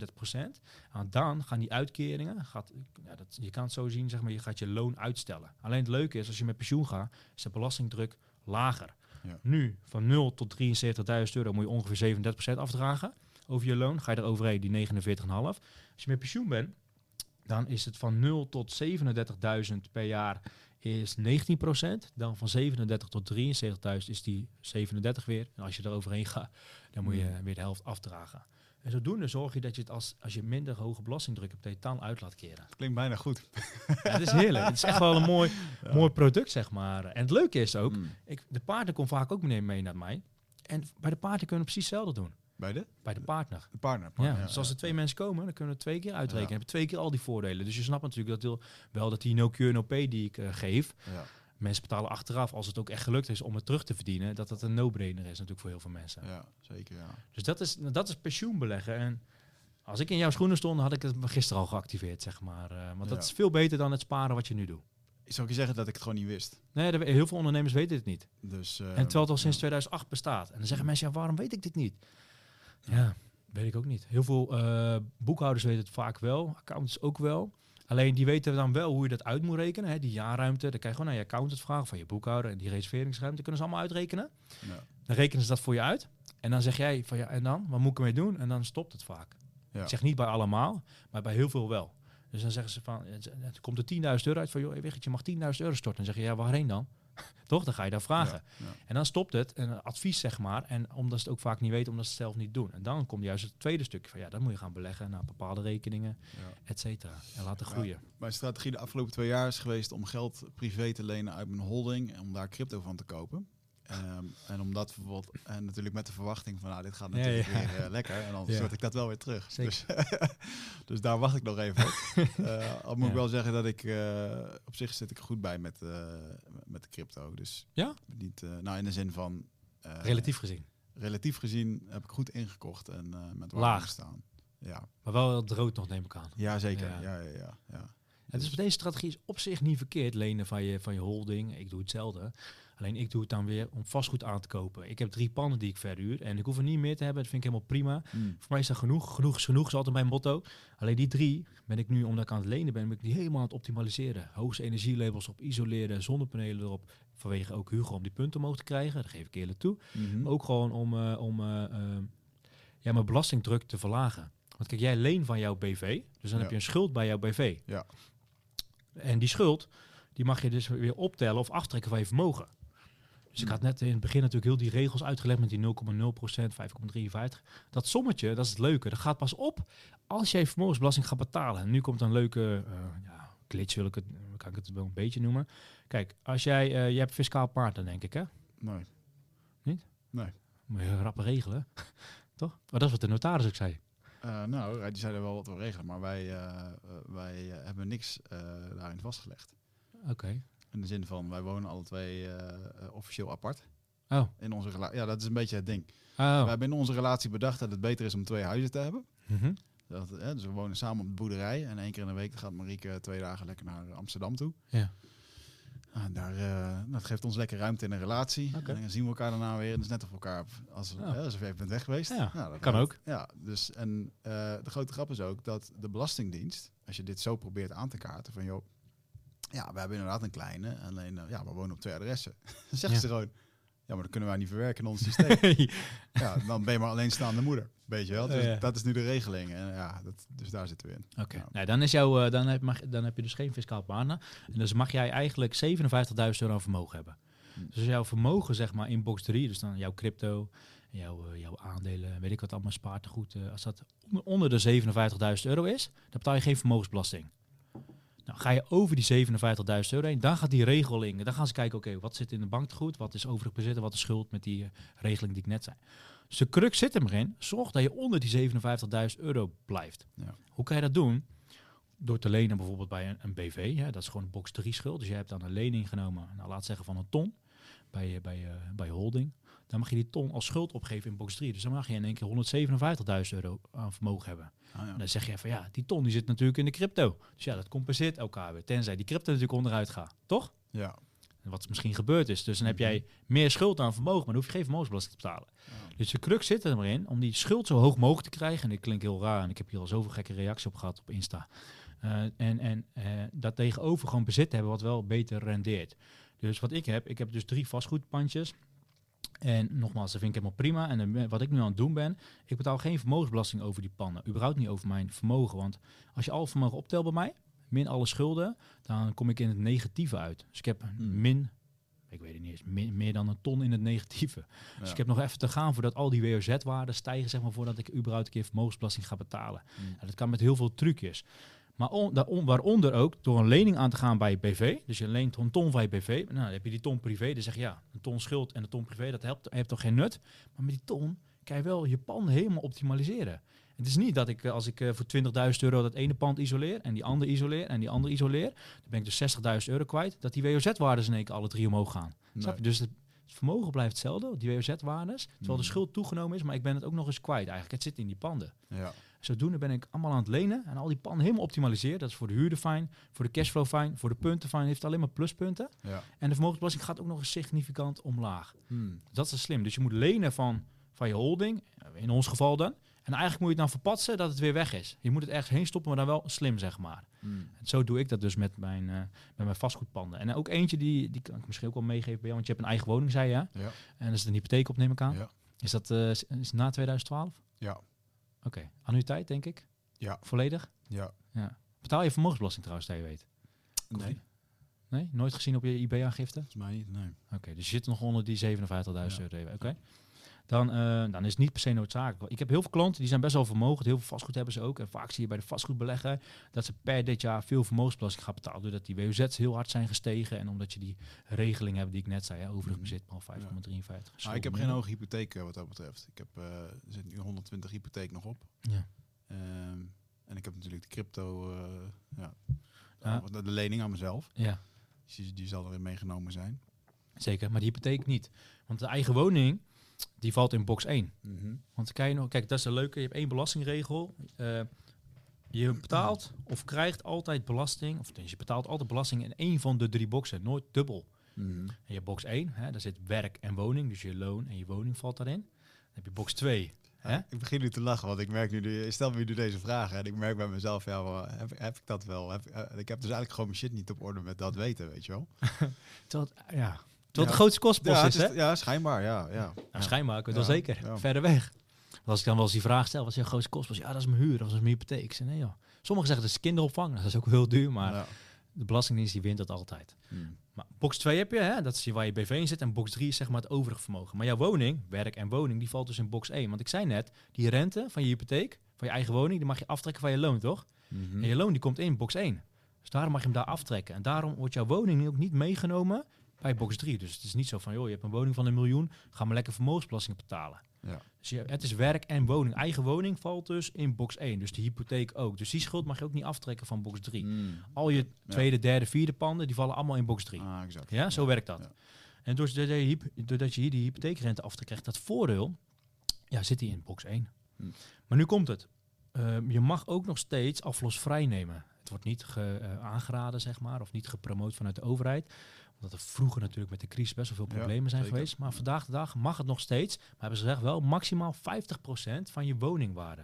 Dat is interessant, want ik ben nu net de overwaarde probeer ik op te nemen voor een, eh, een huis in Italië wat we willen kopen. En daar kreeg ik inderdaad een aanbieding, eh, een aflossingsvrije eh, hypotheek. Slim, dat moet je altijd doen. Gewoon alleen maar de rente. Daar, maar daarvan dacht ik dus, oké, maar dan ben ik alleen maar die rente aan het betalen. Ja, correct. Maar dat, weet, je wat, weet je wat het voordeel is dan? We kunnen hier nog wat dieper op ingaan. Laat ik even teruggaan naar je huidige hypotheek. Eh, dus heel veel mensen hebben gewoon een woning met een annuïteitshypotheek hè, Ja. na 2012. Dat is een beetje gewoon eh, hoe het gemiddeld is. Alleen, wat zo is, je mag dus 50% van de marktwaarde van je woning... en wat, zijn, wat heeft de marktwaarde de afgelopen ge- jaren gedaan? Keihard gestegen natuurlijk. Mag je nog steeds aflosvrij nemen. Dus stel je hebt een woning van een half miljoen... Je laat hem taxeren. De marktwaarde is dus een half miljoen. Ja. Dan mag je dus een 50% eh, van die marktwaarde, dus 2,5 ton aflosvrij nemen. Maar je mag ook je huidige leningdeel die je al hebt, gewoon omzetten naar aflosvrij. Ja. En dat is het leuke. Kijk, al die leningdelen van ons, ik betaal 1,9% jij waarschijnlijk ook heel weinig, 1,6. 1,6. Je betaalt bijna geen rente. Dus je betaalt, omdat je weinig rente betaalt, kun je ook niet heel veel aftrekken van je inkomen. Moet ik wel zeggen, dat duurt nog vier jaar, want dan gaat hij over naar, ik had maar tien jaar Oh, gedaan. Dan wordt die wel wat hoger. Ja. Hè? Nou ja, wat je kan doen dus, eh, ik zeg niet dat je het moet doen, maar wat, wat ik vaak doe met vastgoedbeleggers. Ehm, kijk, een vastgoedbelegger heeft het, het heeft het euvel nu dat hij heel veel vermogensbelasting betaalt in box 3. En het liefst wil je dus dat die vastgoedbelegger weer terugkomt onder die 57.000 euro grens, want dan is hij weer vermogensbelastingvrij. Mhm. Nou, hoe kan je dat dus doen? Als jij dus je hypotheek, die nu annuïteit of lineair is op je eigen woning, omzet naar aflosvrij, dus je gaat niet meer aflossen, dus dan kan je die rente niet meer aftrekken van jouw inkomen. En dus wordt die niet meer in box 1 belast, dan gaat die schuld helemaal naar box 3. Mhm. Dus je schuld, die verhuist dan naar box 3. Maar nu komt het mooi. Die woning van een half miljoen, die blijft in box 1 zitten. Dus die waarde valt, die valt nog steeds in box 1. Maar die schuld van 2,5 ton aflosvrij, die mag je aftrekken in box 3. Mhm. Dus je mag, kijk, normaliter mag je dan 57.000 euro hebben zonder fiscaal paard. En daar mag je dus nog eens 2,5 ton bij optellen. Wauw. Dus dan heb je dus eigenlijk 2,5 ton schuld erbij. Dus kan je tot eh 307.000 euro gaan aan vermogen voordat je pas belasting gaat betalen. Ah, ja. Snap je? En, en het grappige dus is, bij heel veel vastgoedbeleggers die ik dus als klant heb, is dit voordeel wat zij aan vermogensbelasting minder besparen, eh, of meer besparen, veel groter dan dat klein beetje hypotheekrente aftrek die nu vervalt, omdat ze het niet meer mogen aftrekken van hun inkomen. Ja. Snap je? Dus dit is vaak een hele eh, eh, slimme om te doen. Maar dat is echt wel, ik- laat ik dat daar hier gelijk maar bij vertellen, situatieafhankelijk zeg maar. Mhm. Want als jij bijvoorbeeld een rente hebt van 5%, dan krijg je, en dan betaal je dus veel rente per jaar over je eigen woning. Ja. Dan kan je ook veel aftrekken van je eigen loon, zeg maar. En je betaalt nog geen vermogensbelasting, ja, dan zou ik het niet doen. Ja. Snap je dan, verlies je dit voordeel, terwijl je hier geen ander voordeel hebt bij vermogensbelasting, zeg maar. Dus je verliest het hypotheekrente aftrekvoordeel, terwijl je geen vermogensbelastingvoordeel hebt. Mhm. Maar wat ik dus bij veel vastgoedbeleggers zie, als we dit doen, win je op twee vlakken. Je hoeft dus niet meer af te lossen. Dus dat kan zomaar 500 per maand schelen. En aan de andere kant gaan ze ook nog eens geen vermogensbelasting betalen. Of minder, zeg maar. Dus dan heb je een win-win. En jou meer over per maand, zodat je lagere uitgaven hebt. Mhm. En je gaat ook nog eens minder vermogensbelasting betalen. Dus dat is een hele goede om te doen, zeg maar, om je een beetje met je eigen woninghypotheek te gaan switchen. Nu kwam jij net met de vraag, ik wil een huis in Italië kopen. Mhm. Nou, kijk, het is zo, deze regeling die ik net zei, die annuïteitshypotheek en die line- lineaire hypotheek, waar die renteaftrek krijgt, dat is alleen maar voor je eigen woning. Dus eh, ga jij lenen en ga je het gebruiken voor eh, iets anders dan je eigen woning, een tweede woning of eh, weet ik veel wat je, waar je gaat kopen ervan, maakt even niet uit. Dan is het altijd box 3. Dan krijg je nooit renteaftrek, want dat, dat is alleen voor je eigen woning, die Ja. renteaftrek. Dus leen jij nu een ton erbij, hè, die overwaarde uit je eigen woning tegen, wat zal het zijn, 4%, 4,5% hè, nu denk ik. Mhm. Ja, die valt gewoon in box 3, die, die, die schuld. Dus die mag je later wel aftrekken in box 3. Maar ja, er komt natuurlijk wel weer een woning bij in Italië. Dus heb je ook weer een, een economische waarde tegenover staan. Dus waarschijnlijk heft elkaar dat weer een beetje op. Ja. Snap je? Maar hier zit het trucje maar juist in dat je woning nog steeds in box 1 blijft. Dus, en, maar die schuld gaat wel deze kant op. Dus je hebt een hele grote schuld erbij in box 3, terwijl er geen waarde tegenover staat. Dus dat ja, zorgt ervoor dat je vermogensbelasting echt significant omlaag gaat. Mm. Leuk hè? Dus daarom hebben ze denk ik ook die aanbieding bij jou gedaan aflosvrij. Want eh, die rente, al zouden ze annuïteit aanbieden of lineair, je gaat het toch niet gebruiken voor je eigen woning. Dus die hypotheekrente aftrek, ja, die krijg je toch niet. Dus daarom hebben ze Ehm. aflosvrij gedaan, want dan heb je lage lasten. Ja, lagere lasten dan dat kan niet. Ja. Dan heb je gewoon dat geld erbij voor die woning. Ja. Nou, je- maar de schulden die ik nu heb, de 120, Mhm. en ik wil 80 opnemen. Ja. eh, en ik kan, ja, dat zou dan 2 ton eh, aflossingsvrij. Gaan ze hem volledig aflosvrij maken dan? Ja, omdat de woning eh 450, 500 waard is. Ja. Dat kan dus. maar. Ja, dat kan wel. Vij- dan zit je op die 50%. Kijk maar, 50% van nou, 450 is 225. Ja. Dus dan kan je dat, als je 120 hebt en je gaat 80 bijlenen, dan zit je nog steeds onder die 225. Daardoor kunnen ze het volledig aflosvrij maken. Mm.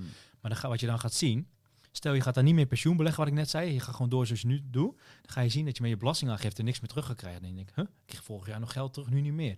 Omdat die rente niet meer aftrekbaar is, omdat het een aflosvrije lening is geworden. Ja, exact. Maar dan heb je wel dus lekker twee ton, tenminste lekker, je hebt twee ton schuld erbij. Dus als je crypto straks sky high gaat, dan, dan moet die 257.000 euro waard worden. En daar overheen gaan, dan ga je pas vermogensbelasting betalen. Ja, dat is wel goed. Maar plus dat Italiaanse pand komt erbij. Hè. Als dat ding een ton waard is bijvoorbeeld, Mhm. ja, die moet je ook opgeven natuurlijk. Dus Ja. dan, zo werkt dat een beetje. Hmm. Al wat wijzer. Hè? Goed, jongen. Ja, ik word wel wijzer, maar ik denk wel, oh, er moet nog een hoop gebeuren voordat ik dit jaar dat formulier goed in heb eh, gevuld. Maar, eh, maar De IB-aangifte. Ja, ja, gewoon je Ja, belastingaangifte. ja, ja, i- inkomstenbelastingaangifte. Dan moet je vrij snel zijn voor 1 mei. Hè? Ja. Tenzij ze uitstel aanvragen. Dat gebeurt ook vaak hoor. Dat gebeurt meestal bij mij. Meestal. ja, ja. dat zie je wel vaker. Ja. En, ehm, eh, en dan hebben we nog natuurlijk het stukje, ik heb een dochtertje. Jij hebt ook een dochtertje, drie, vier jaar oud. Mhm. En ehm, hoe ga ik dat doen? Want ik zag al op jouw Instagram voorbij komen dat het goed is om een rekening voor haar te openen. Zeker. Beleggingsrekening. Ja, zeker. Eh, dit is ook eh, doordat ik natuurlijk, wat ik net al zei, een beetje een klantenbestand heb. Doelgroep tussen de 25 en 45 jaar. Die hebben net allemaal kleine kinderen. Hmm. Dus die komen het vaak naar mij toe. En eh, wat je voor een kleine kan regelen is ook wel leuk. Want wat ik heel vaak zie terugkomen is van ja, we sparen wat voor die kleine. Hè? Kinderrekening geopend. Of soms eh, openen ze gewoon op hun eigen naam een rekening erbij. Weet je, dat jij gewoon nog een rekening erbij opent. En die noem je dan eh, kindrekening. Of weet. Schuldig. Hè? Schuldig. Niet? Jawel, ik. Ja. Ja, ik heb dat- ook gewoon een rekening Ja, geopend. voor, ja, voor jezelf dan zeg maar. Dan spaar je gewoon wat op, toch? En dat geef je later aan die klein. Dat was het idee, toch? Ja, ik denk. Ja, we hebben nog niet het idee wat ik daarmee... Ik heb nu dan onlangs overlegd met, met mijn vriendin dat ik daar af en toe wat geld uitpak om maandelijks op een eh, beleggingsrekening eh, te gaan zetten. Mhm. Dat was mijn idee. Dus, maar verder is dat een pot waar oma's en zo allerlei op storten. En, eh, ja. Ja, oké. Ja, dat is, dus dat is een potje, maar die staat op jouw naam, ja, denk ik, toch? zeker. Ja. Ja, maar oké, en dan op een gegeven moment, nu zijn we, want jouw kleine was vijf, zei je net, hè? Ja. Nou, st- stel we zijn 13 jaar verder, ze is 18, eh, to- eh, dochter ook, hè, zei je? Mhm, Ja, ja. 18 geworden. Eh, en dan? Stel dat staat, eh weet ik veel, 50.000 euro. ja, vertel maar. Ja, kijk, dat, wat vaak gebeurt is dan dat ze dat geld geven aan die kleine of zo, weet je? Of dat ze het dan op een rekening geven, of een rekening zetten voor die kleine. Tenminste, Ja. tegen die tijd zijn- is diegene dan 18, do- je dochter. Ah, die van mij krijgt het niet op de 18 hoor. nee? Nee. Eerder. heb, eh, mijn vader is overleden na mijn geboorte en die heeft een soort, eh, die had iets nagelaten voor mij. Ja. En dat werd op mijn, eh, volgens mij van mijn, eh, weet ik veel, 16 of tot mijn 18e werd het uitgekeerd. Ja. Ja, dat kreeg ik 600 euro per maand of zo. Dat is dus zo'n... Ik heb, Ja. toen, ik heb echt een, eh, een, eh, een meisje in mijn klas, zat ik op SIOS voor eh, sportleraar. Ja. Er zat een meisje bij in de klas, Claudia. En die had toen een vriend, die werkte net bij de Rabobank. Ja. Vers uit school, afdeling beleggen. En ik had dat verteld. En al met al was dat ongeveer 30.000 gulden wat ik Ja. dan zou krijgen met al die jaren. Dat zij ook zei van ja, ik heb er thuis even met Maarten overlegd. En die zei, als je dit op een goede rekening belegt en het rendeert een beetje, bla, bla, bla, dan eh, heb je straks als je 60 bent, dan heb je gewoon een miljoen. Ja. Eh, ik dacht, ja, ik kon dat helemaal niet, ik snapte dat helemaal Nee, niet. Ik kon het helemaal niet bevatten, weet je wel. Dus ik heb daar gewoon eh, dvd's van gekocht en ik heb daar gefeest, weet je wel. Ja, ja. Daar is dat heen gegaan. Dus dat is mijn harde ja, Ja, leerles daarin geweest. ja, dus je had beter kunnen gaan beleggen. Ja. Dat zeker, achteraf, ja. nee, nu heb je leuke dingen gedaan, toch? Best. zeker. Mooi leven gehad. Ook goed. Maar dat, dat, dat is een nabestaande lijfrente geweest, denk ik dan, toch? Die zo'n uitkering. Dat denk eh, ik, ja. ja. Ja, hetzelfde met dat eh, pensioenbeleg. Even zijstapje, daar komen we zo weer terug. De pensioenbeleg waar ik het net al een paar keer over heb gehad, weet je wel. Mm. Nou, als dat veel geld is, en dan zeggen mensen, ja, dat komt pas bij mijn pensioen vrij. Wat gebeurt er als ik nou een paar dagen van tevoren doodga? Ja. Ja, dan komt die miljoen euro in dat voorbeeld die we net hadden aangehaald bij jou. Die komt dan vrij en die wordt omgezet in een nabestaande lijfrente. Mm. En die gaat dan ook uitkeren en die komt dan bij je partner terecht. Ah, ja. En overlijdt je partner bij spreken een paar dagen later, dan gaat die door naar je dochter in dit geval. Ja. En zo gaat dat door. En zo, dat is een beetje, het, een beetje hetzelfde, zeg maar. Mm. eh. terug naar de kindrekening. Nou, wat je vaak ziet, is dat dus mensen... eh, Nou, jij doet hetzelfde eigenlijk. Een, eh, gewoon een rekeningetje erbij open op je eigen naam. En dan laten ze dan ouders, wie dan ook, opa's en oma's, allemaal geld instorten. En dat gaat dan lekker ophopen, dat gaat sparen en, en, en dat gaat een beetje rendement maken. eh spaarrente dan natuurlijk. En op een gegeven moment is dat eh, leuk geld geworden. Nou, ten eerste, het vermogen van jouw eh, dochter tot je achttiende is ook jouw vermogen. Dus die box 3 waar we het net over hadden, als zou daar 50.000 euro staan op haar zeventiende, dan is dat meegenomen in jouw box 3, zeg maar. Mhm. Dus ga je vermogensbelasting over betalen, hè, mits je die trucjes niet toepast, wat ik net zei. Ja. Ehm, ehm, dan op een gegeven moment, wat je dan vaak ziet, na de achttiende eh, gaat dat vermogen eigenlijk naar, naar, naar je dochter toe. Want dan wordt het haar box 3 vermogen. En wat je dan vaak ziet, dan openen ze hun eigen rekening, internetbankier, en dan storten ze dat geld erin. Maar dat zit je met je schenkbelasting bijvoorbeeld. Want je hebt bepaalde limieten wat je mag schenken. Dat is Mhm. eh, van ouder op kind 6000, Dus 5 duizend nog iets per jaar, 6035 jaar. Kleine 500 euro per, eh, of iets meer dan 500 euro per maand. Als je daar overheen gaat, dan moet je schenkbelasting gaan betalen. Dus dat wil je natuurlijk niet. Dus wat je beter kan doen, gewoon als je een rekening aangemaakt, een rekening op, op kind aanmaakt, zeg maar kindrekening, op haar naam. Dus heb ik dat ook gedaan voor mijn dochter. En dan stort je als ouder ehm, geld daarheen. En dan zorg je dat het niet meer is dan die 500 euro per maand natuurlijk, of 6000 per jaar. Eh, dan zit je onder die schenkbelasting. Dat gaat gelijk naar die kleine, zeg maar, toe. Eh, dus even heel praktisch. Ik zit bij de ING. Dus ik heb een ING-rekening geopend voor mijn dochter Julia. Nou, zij heeft dan een ING-rekening en dan storten we dan gewoon een maandbedrag naartoe. We Mhm. zitten nu op 300 euro per maand, doen we daarheen. Zitten we dus ruim onder die schenkbelasting. Maar ja, dat is op zich wel prima. Nou, die 300 euro per maand, die gaat naar die rekening toe.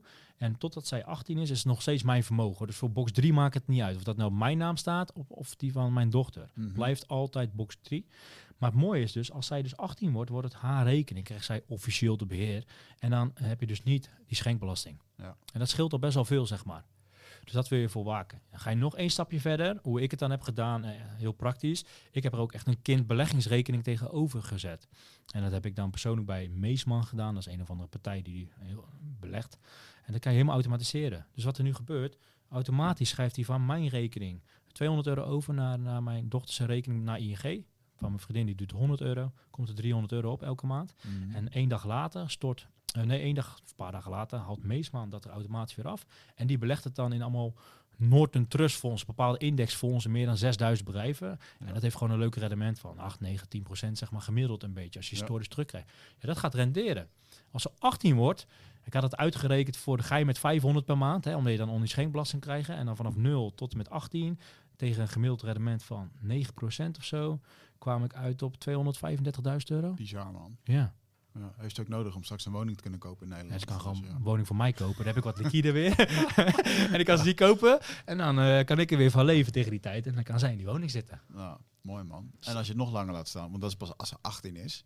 Ja, dan wordt het nog veel je meer, nou man. een afspraak maakt om dat gewoon even tot je 40ste te laten staan. Dan, Ja, of eh, gewoon, kijk, je, je gaat ook niet in de praktijk op de 18 in één keer dat geven. Nee. Kijk, je moet natuurlijk de beheer officieel wel geven. Maar je kan natuurlijk ook gewoon het wachtwoord zelf achterhouden. En je hoeft niks te weten, bij wijze van spreken. Ja. Kijk, wil ze een rijbewijs halen, joh, pak je er, eh, wat is het tegen die tijd? 5000 vanaf, 10.000 hier. Ja. 10.000 euro. En de rest laat je gewoon lekker doorrenderen natuurlijk, zolang ze het niet nodig heeft. Ja. Ga een huisje kopen, ja, dan haal je dat geld eraf en dan kan je het erin leggen. Mm. Een dure studie doen, dan kan je het er ook van afhalen, zeg maar. Zo, zo, dat is mijn idee over eh, het, eh, hoe ik het met mijn dochter ga doen, zeg maar. En ik heb het natuurlijk helemaal uitgezocht, hoe kan je zoveel mogelijk rendement maken.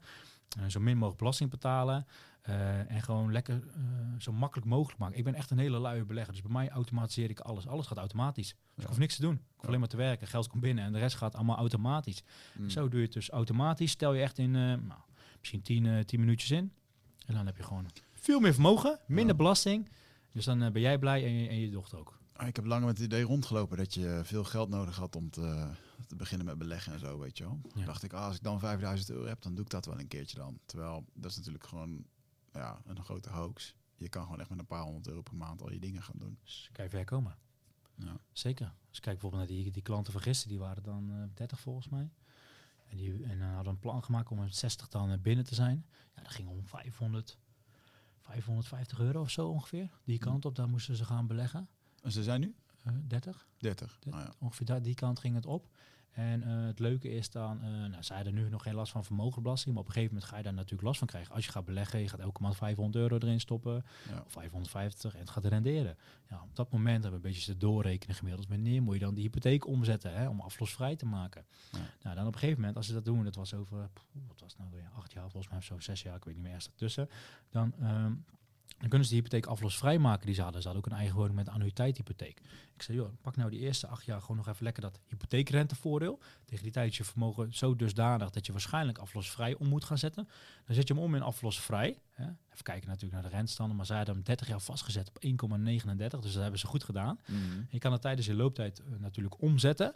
Dan gaat de rente soms een klein beetje omhoog met 0,1, 0,2. Maar het is niet zo dat heel veel mensen denken, ja, dan krijg ik de huidige rente A 5%. Nee, dat is niet zo. Het kan vaak gewoon de huidige rente plus een heel klein beetje zijn. Kijk, jij gaat natuurlijk een nieuwe hypotheek aanvragen. Ja, dan krijg je wel een nieuw leningdeel. Maar als het goed is, die oude leningdeel, die behoudt wel zo'n lage rente met een klein beetje erbij. Weet je dat toevallig? Nee, nee, ik denk dat je straks twee leningdelen Iemand krijgt. Iemand zei dat van de week tegen mij en daar moet ik nu... Uh, want ik... ik um, nou, dat kan ik hier even niet delen op de podcast, want dat gaat dan weer... Uh, Te ver.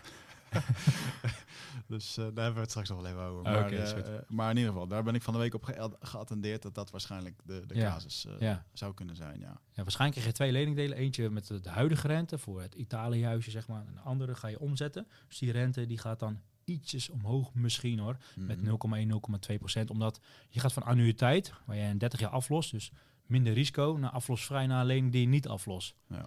Ook al heb je een huis van 4,5 ton en is die lening maar 120, ja, die kans dat je onder water komt is vrij klein natuurlijk. Ja, hebben anderen een ander probleem. Dus het is al bijna risicoloos.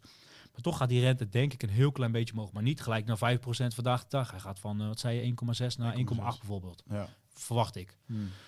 Uh, dus dat. Maar in ieder geval hadden we dat plan gemaakt. En dan uh, zouden ze na acht jaar dat omzetten naar aflosvrij. En het leuke is, de besparing die ze dan hebben aan aflossing die ze niet hoeven te betalen.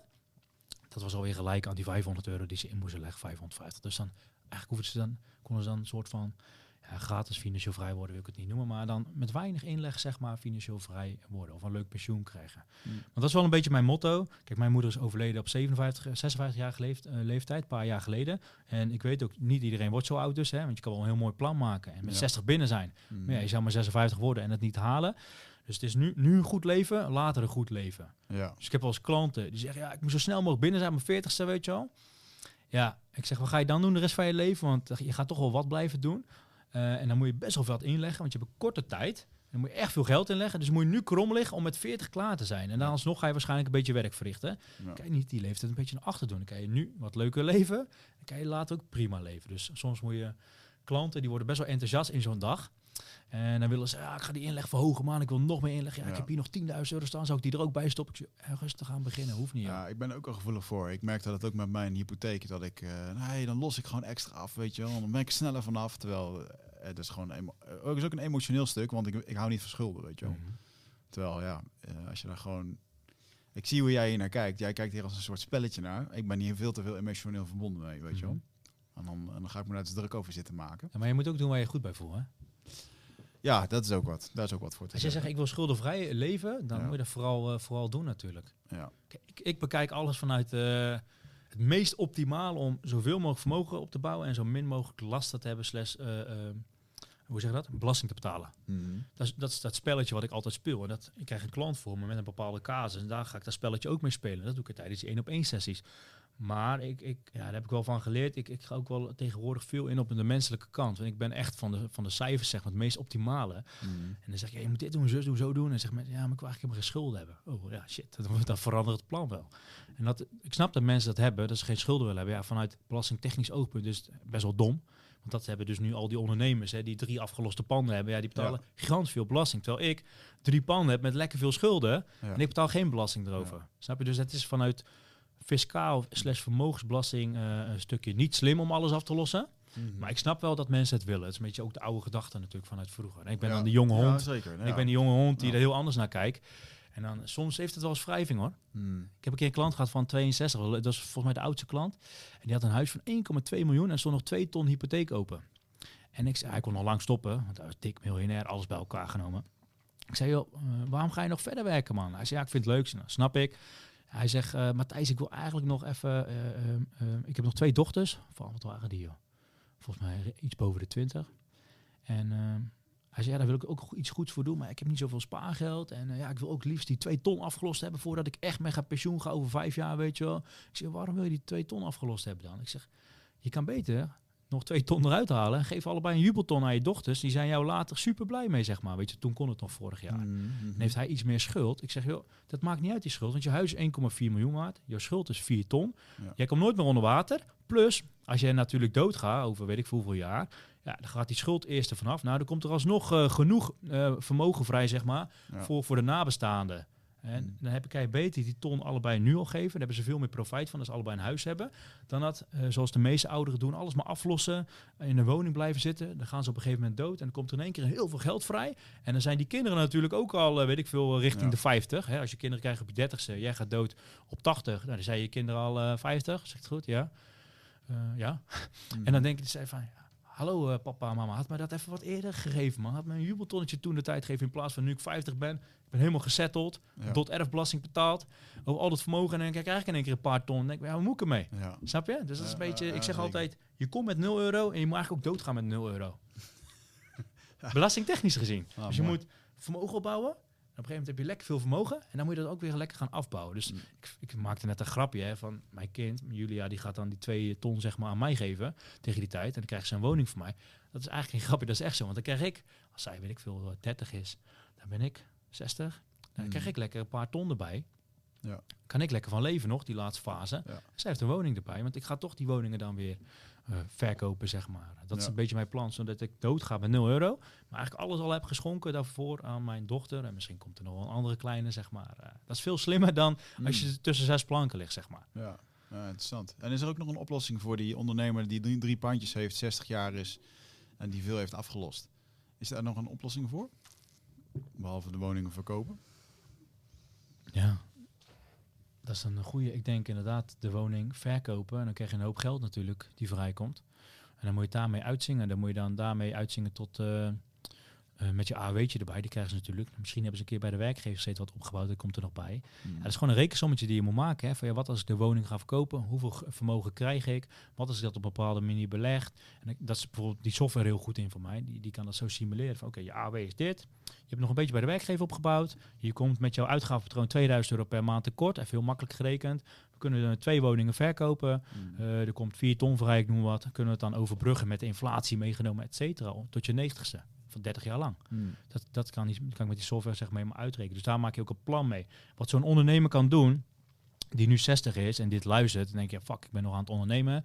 Ja, die kan dan wel dat pensioenbeleg gaan doen wat ik net zei. Want dat kan met terugwerkende kracht. Oh ja. En het leuke is, als je richting je AOW zit, 10 jaar voor je AOW, dan mag je nog veel meer inleggen. Dus wat ik net zei, die reserveringsruimte die gelimiteerd is op 8065 hè, voor ons jongeren. Mhm. Die is bij iemand die eh, met AOW is, bijna 10 jaar voor zijn AOW zit, was dat, even uit mijn hoofd hoor, 14.000 euro. Dus hij kan nog best wel veel in één keer inhalen. Dus kan hij nog wat belastingvoordeel krijgen, pensioenbeleggingen doen. Of desnoods gaat hij sparen, omdat zijn looptijd wat korter is. En vaak vinden die ouderen beleggingen een beetje spannend. Kijk, voor jongeren is het een no-brainer, dat moet je gewoon beleggen. Voor ouderen kan je kiezen voor sparen. Maar je hebt wel die belastingvoordeel. Je hebt geen vermogensbelasting meer over dat geld. En je hebt gewoon een uitkering erbij, ook nog eens bovenop de AW. Boven Mm. de werkgeverspensioen, bovenop je vastgoedinkomsten en bovenop nou, als je een pand verkoopt, zeg maar, of twee panden, ook nog wat spaargeld, zeg maar. Dus je alsnog wel een leuk pensioentje krijgen. Mm. Maar bij die nieuwe pensioenwet, die zei ik in het begin natuurlijk, die eh, per 1 juli ingaat, dan gaan ze dat natuurlijk helemaal verruimen. Want wat ik net zei, als jij 50.000 euro verdient, Dan kan je 5000 euro jaarruimte storten voor je pensioen, zeg maar. Dat wordt per 1 juli verruimd naar, ja, dat is een bepaalde formule, 13,3% En dat wordt 30% Dus dat gaat keer, nou net, geen, net niet keer 2,5. Dus dan kan je in één keer 12.000 euro storten ongeveer, over die 50.000 euro. Die kan je weer aftrekken van je inkomen. Dus je hebt nog meer belastingvoordeel en je kan ook meer storten naar je pensioenbeleggingsrekening. Ja. Ehm, en die zeven jaar terug, dat wordt tien jaar terug. Dus dat is weer, wat ik zei, ik word best wel ehm, vrolijk van die nieuwe pensioenwet, omdat ik ja, helemaal thuis ben in het pensioenbeleggen. En dat vind ik ook echt de holy grail voor de ondernemer om minimaal te doen. Hmm. Dus een oude ondernemer die dan 60 is, nou, en na 1 juli die nieuwe wet ingaat met terugwerkende kracht tot en met 1 januari, die kan dus tien jaar terug zeg maar ehm, pensioen inhalen. Plus ook nog eens flink meer storten, zeg maar, keer 2,5. Uh, dus dat is uh, voor de luisteraar uh, wel een goede, zeg maar. Ja, om te tip, man. Er zijn sowieso al duizenden euro's verdiend door deze podcast. Zeker. Als ze dat goed, in, als ze dat goed insteken. Ik hoop dat ze er wat mee, aan, mee gaan doen, ja. Ja, en ehm, beleggen en zo, doe je dat ook een beetje of niet? Ja, zeker. Ja, beleggen doe ik ook. En dan aandelen beleggen natuurlijk, mhm. maar niet in losse aandelen. Dus echt in indexfondsen. Dus dat zijn brede fondsen en dat doe ik gewoon via de bank. Ja. Het leuke is, als ik dat dan... Uh, ik heb toevallig gisteren zo'n post... Was gisteren? Ja, hoe zag, ja, post geplaatst over hoe ik dat doe. Op mijn Instagram.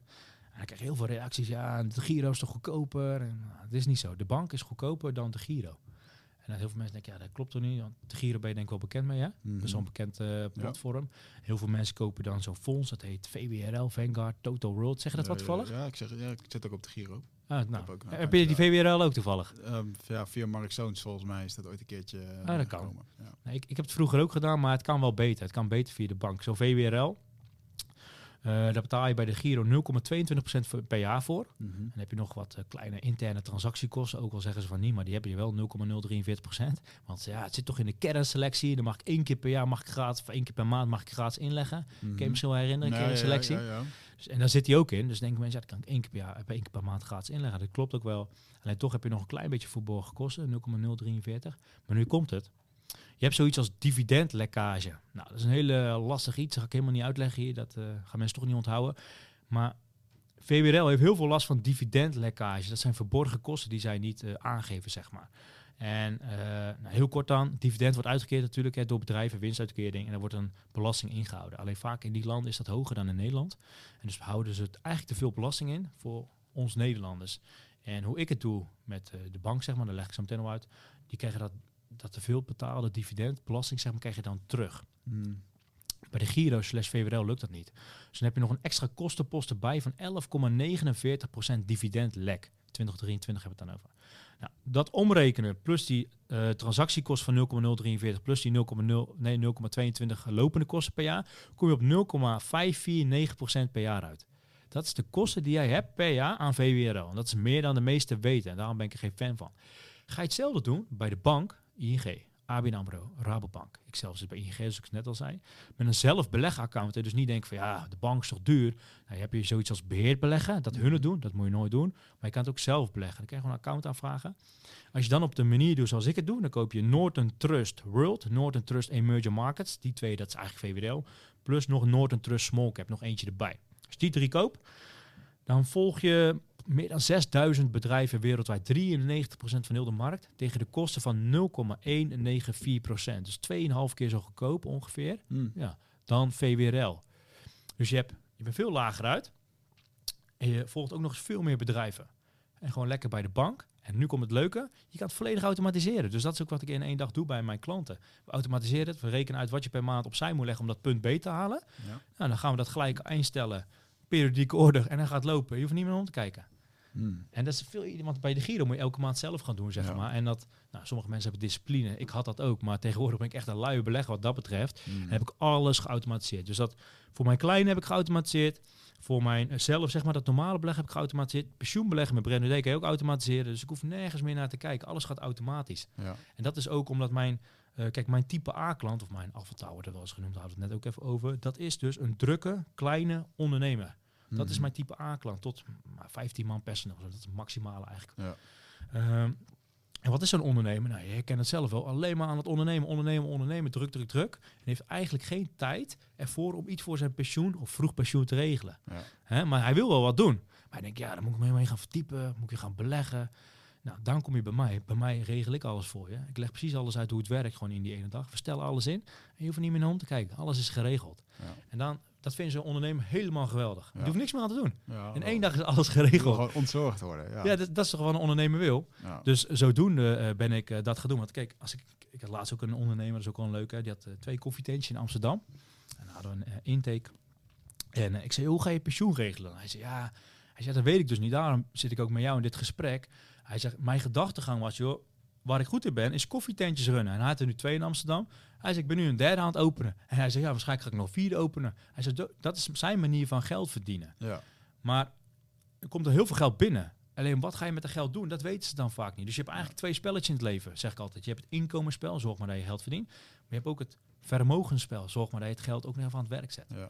Als je slim bent, komt er geld binnen en dan zet je gelijk aan het werk. Hè, dat laat je dan te renderen. Mm. Dat is eigenlijk, kijk, dus dat, dat eerste spelletje, het inkomensspel, ja, daar ga ik me niet mee bemoeien. Dat moet die ondernemer lekker zelf doen. Dat vermogensspel, dat stellen we helemaal in, zeg maar. Ja. En dat is dus ook wat ik nu met die ondernemer ga doen. Dus ik zei, joh, die koffietentjes mm, moet je vooral doen. Hè. Komt er meer binnen. Dan kan je ook weer meer opzij leggen om sneller bij dat punt B te zijn. Ja. Ja, mooi. Ja. Het is grappig dat je dat noemt van die spelletjes. Want ik ben de afgelopen jaren ben ik echt eh, goed geworden in Profit First spelletje. Hè, Hm. potjes maken. Ja, Dus dat gaat helemaal top. Ja. Eh, maar dan komt er inderdaad een volgend spelletje. En dan heb je die potjes. Maar wat ga je er dan mee doen? Weet je wel? ja, En ehm, eh, dan merk ik ook, als ik dan nu terugkijk, oké, wat had ik in de afgelopen jaren anders gedaan? Ik ben ook zeker in die crypto-hype meegegaan. Mhm. Van die fear of missing out en Ja. weet je wel. Het is interessant hoe dat... dat wat doe jij nu met dat eh, geld dan wat overblijft, als je dat hier wilt delen? hoe jij belegt het nu op meerdere dingen, toch? Ik hoor een Nee, beetje ja, aandelen. Nee, ik heb dus eh, eh, crypto. Heb Ja. ik, daar ging eerst veel heen, nu doe Ja. ik dat even niet. Ehm, en afgelopen jaar heb ik, nou, vorig jaar heb ik dus veel in crypto gedaan. Ja.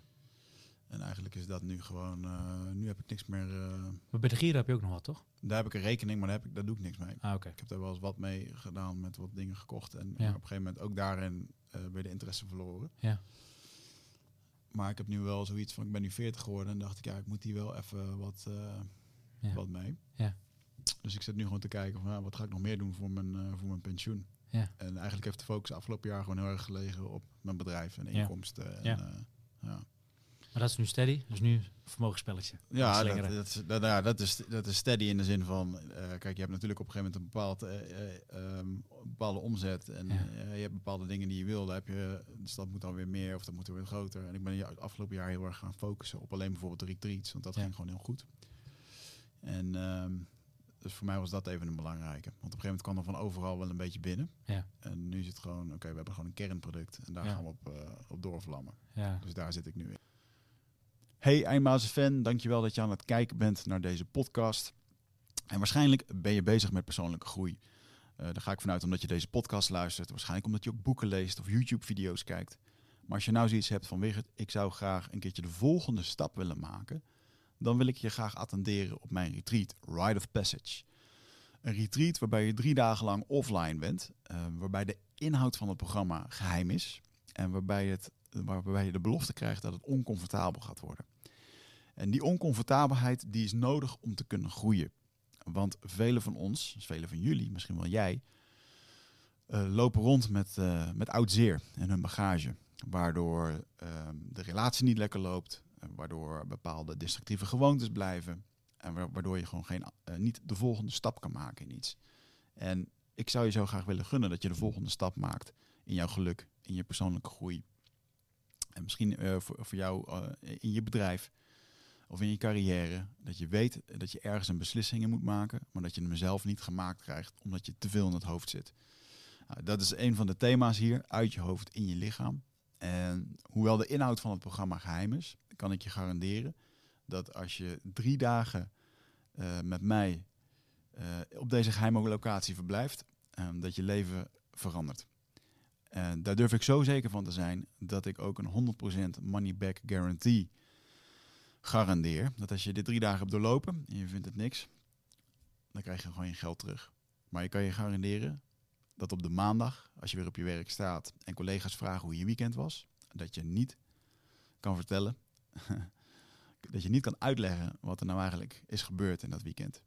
Maar dat het zo ontzettend veel heeft gebracht, eh, dat het jou een nieuw mens heeft gemaakt. En dat gun ik iedereen. Een nieuwe start. Ik hoop dat ik je daar zie. Ah, oké. En ehm, wat ik altijd heb gedaan, bijvoorbeeld met de inkomsten van mijn boek, eh, Mhm. die zijn altijd, eh, heb ik altijd gezien als een soort, die gaan naar mijn boekrekening. Oké. En ehm, eh, dus dat, dat blijft gewoon lekker. Dat is gewoon een pot die wordt eigenlijk alleen maar groter. Ja. Maar daar is gewoon een spaarrekening. Ja, het is gewoon een spaarrekening. Ja. En, eh, maar goed, dat is bijvoorbeeld ook wel weer geld wat ik dan... Nou, daar, daar stond op een gegeven moment, eh ik noem eens wat op, stond 30.000 euro op. Ja. Nou, dan eh, kopen we daar crypto van. Dat heb Ja. ik uiteindelijk gedaan. Ja. Dus dat is eigenlijk mijn eh, strategie geweest ja, Oké. de afgelopen jaren. Ja, op zich prima natuurlijk als je heel erg in de crypto gelooft. Ik zit zelf ook bij zo'n crypto, maar ja, het staat Mm. super laag nu, man. Nou ja nu, nu is het waarschijnlijk ook het moment om te kopen. Zeker. Alleen nu heb ik dus niet dat geld om te kopen. Hm. Terwijl... eh, Weet je, het, weet je, het is met crypto.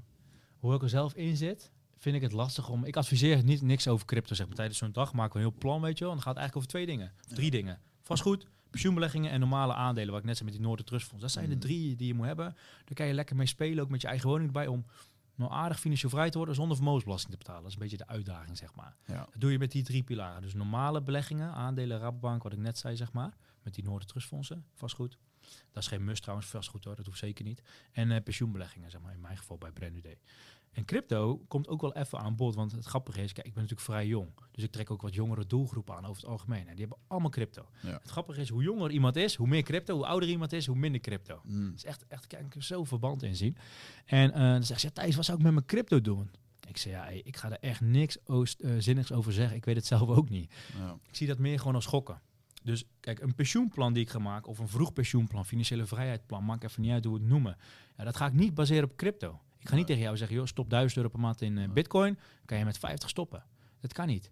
Die software die kan dat ook niet bevatten. Maar die software die bevat wel weer heel veel data over de aandelenbeurs. Hoe de manier zoals ik doe, zeg maar. Mm. Dus dan kan ik het wel doorrekenen van, oké, historisch gezien, gebaseerd op 1900 reeks, in jouw geval van 40 tot 50, zeg maar, eh, gaat hij gewoon rekenen. Dus jij hebt van 40 tot vij- 50 jaar verder, tot je 90 heb je dus 50 jaar te gaan. En dan gaat hij zeggen van, oké, jij gaat dit beleggen, die 500 euro per maand bij de Raadbank, hè, op die manier zoals ik net zei. Stel het was nu 1928.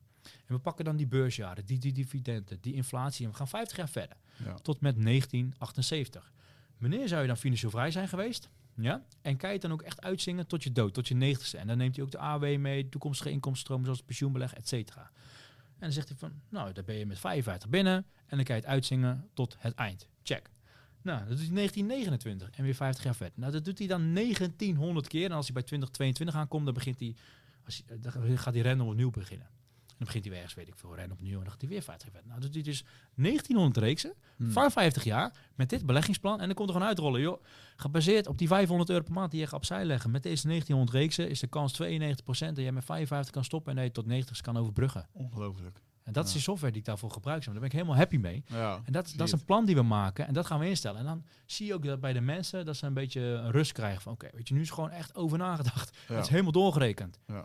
En dan zeg ik ook, ja, daar moet je ook wel in gaan geloven. Mm. En ehm, dus dat is lastig om dat te overzien, hè? Gewoon die, die vele jaren en plus de, de beleggingen, die Zeker. eh, de compound interest. Dat is een heel lastig begrip om dat. eh, maar dat, dat is juist mooi met die software. Dan kan je het visueel maken. mm. Dus ik heb zo'n kopje, dan kan ik op netto waarde klikken. En dan zie je zeg maar, nou, je netto waarde is nu 100.000 euro. En dan zie je doordat je gaat beleggen, doordat je woning stijgt, je hypotheek neemt af. Nou, heel die mikmak neemt hij al mee. zie je zo je netto waarde mooi stijgen. En dan zie je vaak echt de laatste 20% van jouw leven. Ja, dan gaat het woep, keihard. Die compound effect die je net benoemt, zeg maar. Eh, maar het mooie is dus met die software, kijk, getallen in een Excelletje, dat, dat gaat niet echt spreken. Maar met die software maak je alles visueel. ja. Ze zien heel hun leven, precies wat ze aan inkomen hebben, wat de uitgaven zijn over hun heel hun leven. En een beleggingsplan, hoe die netto waarde gaat groeien, wanneer ze financieel vrij worden, alles doorgerekend. En, en, en die software krijgen ze ook mee. Je kan het zelfs op appje op je mobiel zetten. Dus mensen kunnen altijd terugkijken van, ah, hoe zat het ook weer? Maar het nadeel is van mijn methode, ik noem het een nadeel, het kost je ja, vrij weinig tijd, omdat alles geautomatiseerd is. Maar op een gegeven moment vergeet je weer van, fuck, hoe had het ook weer besproken? Maar dan kan je altijd die software kijken van, oh dit was het beleggingsplan, zo hebben we het gedaan. ja. Dus nooit ga je het nog een keer doorrekenen. Als je, Ja. oh was het ook echt zo zeker? En dan reken je het door. En, nou, 92 Mm. snap je? En dan eh, Ja, zijn mensen weer happy. Mooi. Ja. Ja, en ik vind het leuk om voor mezelf assets te bedenken. Want ik weet nu als ik... eh nou, mijn boek is voor mij gewoon een asset. Zeker. Blijf doorverkopen. Ik weet ook als ik nu een nieuw boek ga schrijven... is dat ook weer een nieuwe asset. En voor mij zijn dat eigenlijk... Ik zie dat niet als inkomsten. Dat komt gewoon allemaal als extra komt dat binnen. Maar je moet het wel blijven tweede druk, derde druk, denk ik ja, natuurlijk wel. Het is wel een ongoing ding. Ja. Maar het is wel een soort ding wat lekker door blijft lopen. en dat is natuurlijk ook wel fijn in het, eh, in het ondernemerschap, dat je dat soort, eh, dat je dat soort dingen Zeker. hebt die er gewoon eh, extra bij komen. Zeker. En, Bijvoorbeeld een klant van mij, die heeft YouTube-kanalen. mm, Die zegt, ja, dit is het digitale vastgoed. Nou, dat is niet normaal, wat ze daarmee verdienen. ja. Echt, in, eh, die, die had een YouTube-kanaal. En dan grappig hoor, dan maken ze zeg maar zo'n Elon Musk-omgeving. en allemaal van die Elon Musk-filmpjes erop. ja. Ja, sommige die werden echt gigantisch. Clickbait, allemaal die. Ja, ja, Ja, echt. Hij, eh, diegene liet eh, zien, zeg maar, ik heb meerdere klanten met YouTube-kanalen gehad, ehm, wat één filmpje had gedaan. Ik zeg, joh, wat verdien je daarmee dan, weet je? Ik zag het een beetje in die cijfers. Hij zegt, joh, dit is mijn best bekeken filmpje. Dat was 7,1 miljoen keer bekeken. En dat was wel grappig. Dat was een filmpje met eh, van die dashcams uit Rusland en zo, weet Ja. je wel. Mhm. En heeft hij gewoon iemand zitten in India of zo, die volgt dan allemaal van die dashcam pagina's en die pakt al die filmpjes eruit. Die gaat er één grote mix van maken en die koopt hij dan en die zet hij dan op zo'n op zo'n YouTube kanaal. Heb er niet heel veel verstand van. Mhm. En eh, dat was dus 7,1 miljoen keer bekeken. Maar dat kwam door die thumbnail. Die thumbnail, dat was een een of andere auto. En daar stond dan eh, een politieman naast met een raketwerper gericht op die auto.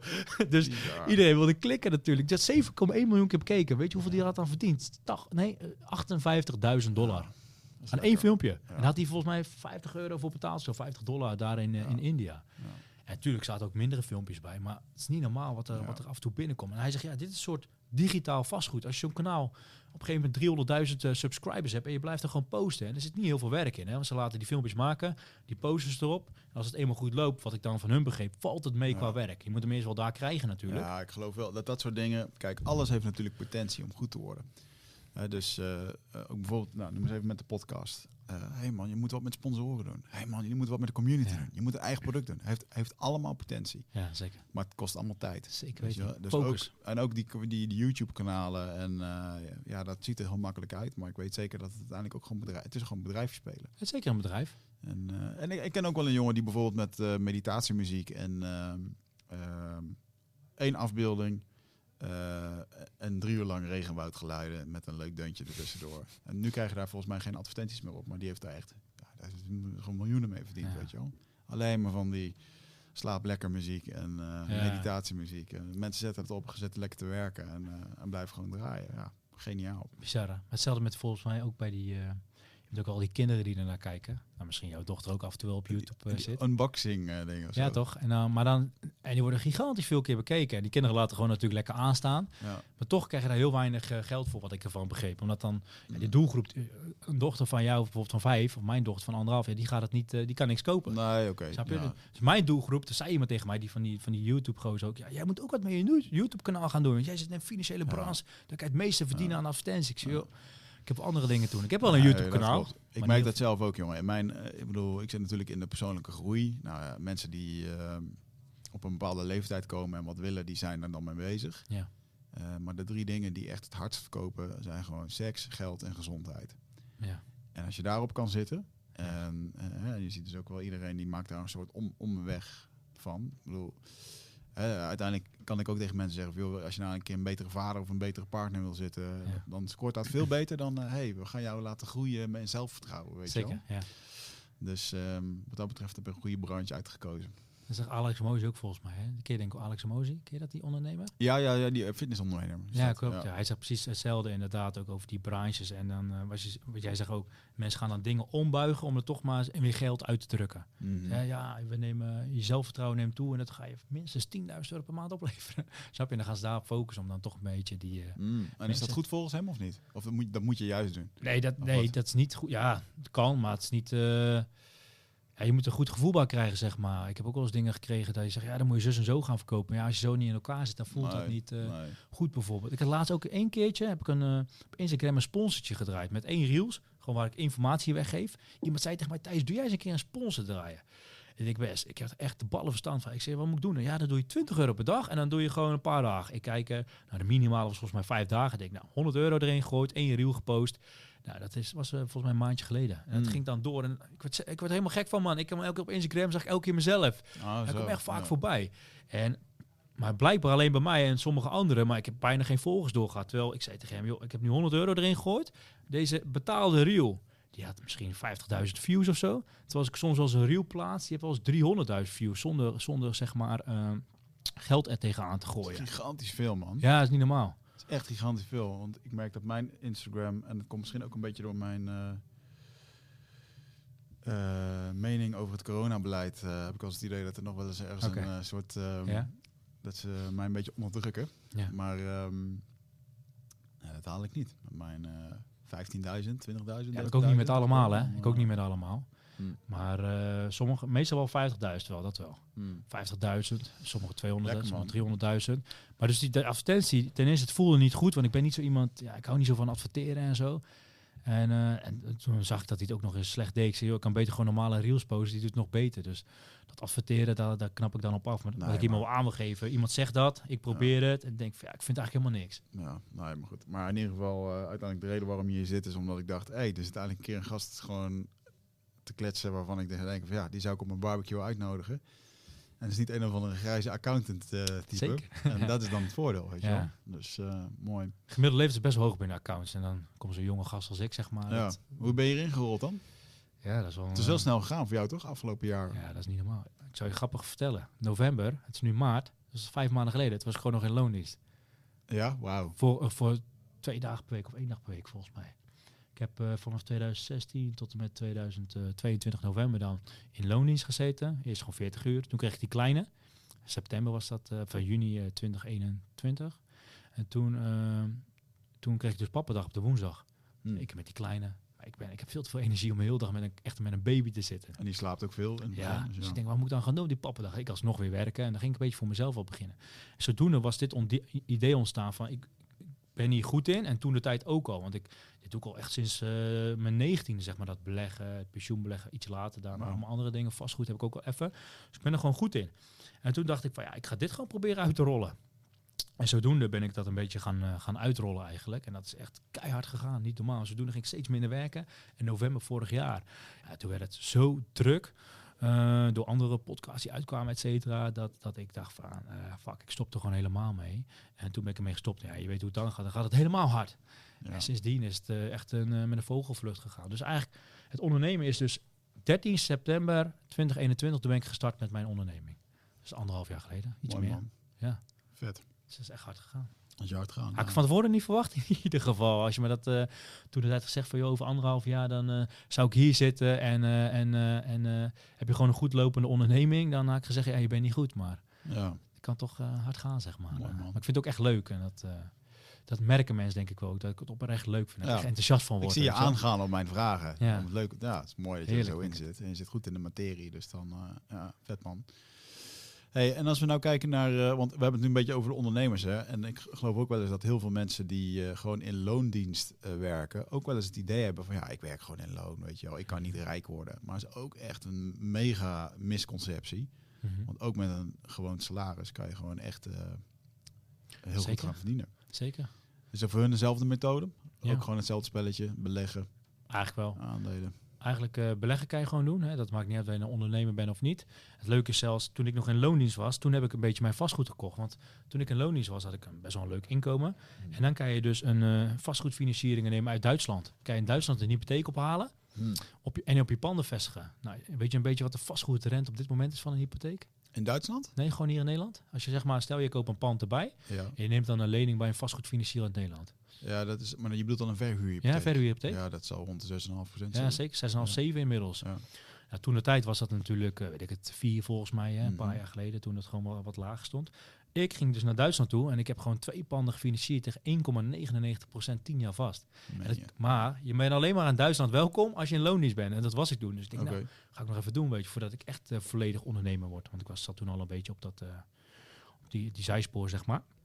Dus dat kan een, een, iemand in loondienst zou dat kunnen doen. Die kan veel goedkoper lenen in Duitsland om vastgoed hier in Nederland te financieren. Ook inmiddels zijn die rente daar ook wel omhoog gegaan, maar nog steeds een heel stuk lager dan die 6,5, 7 procent in Nederland. Ja.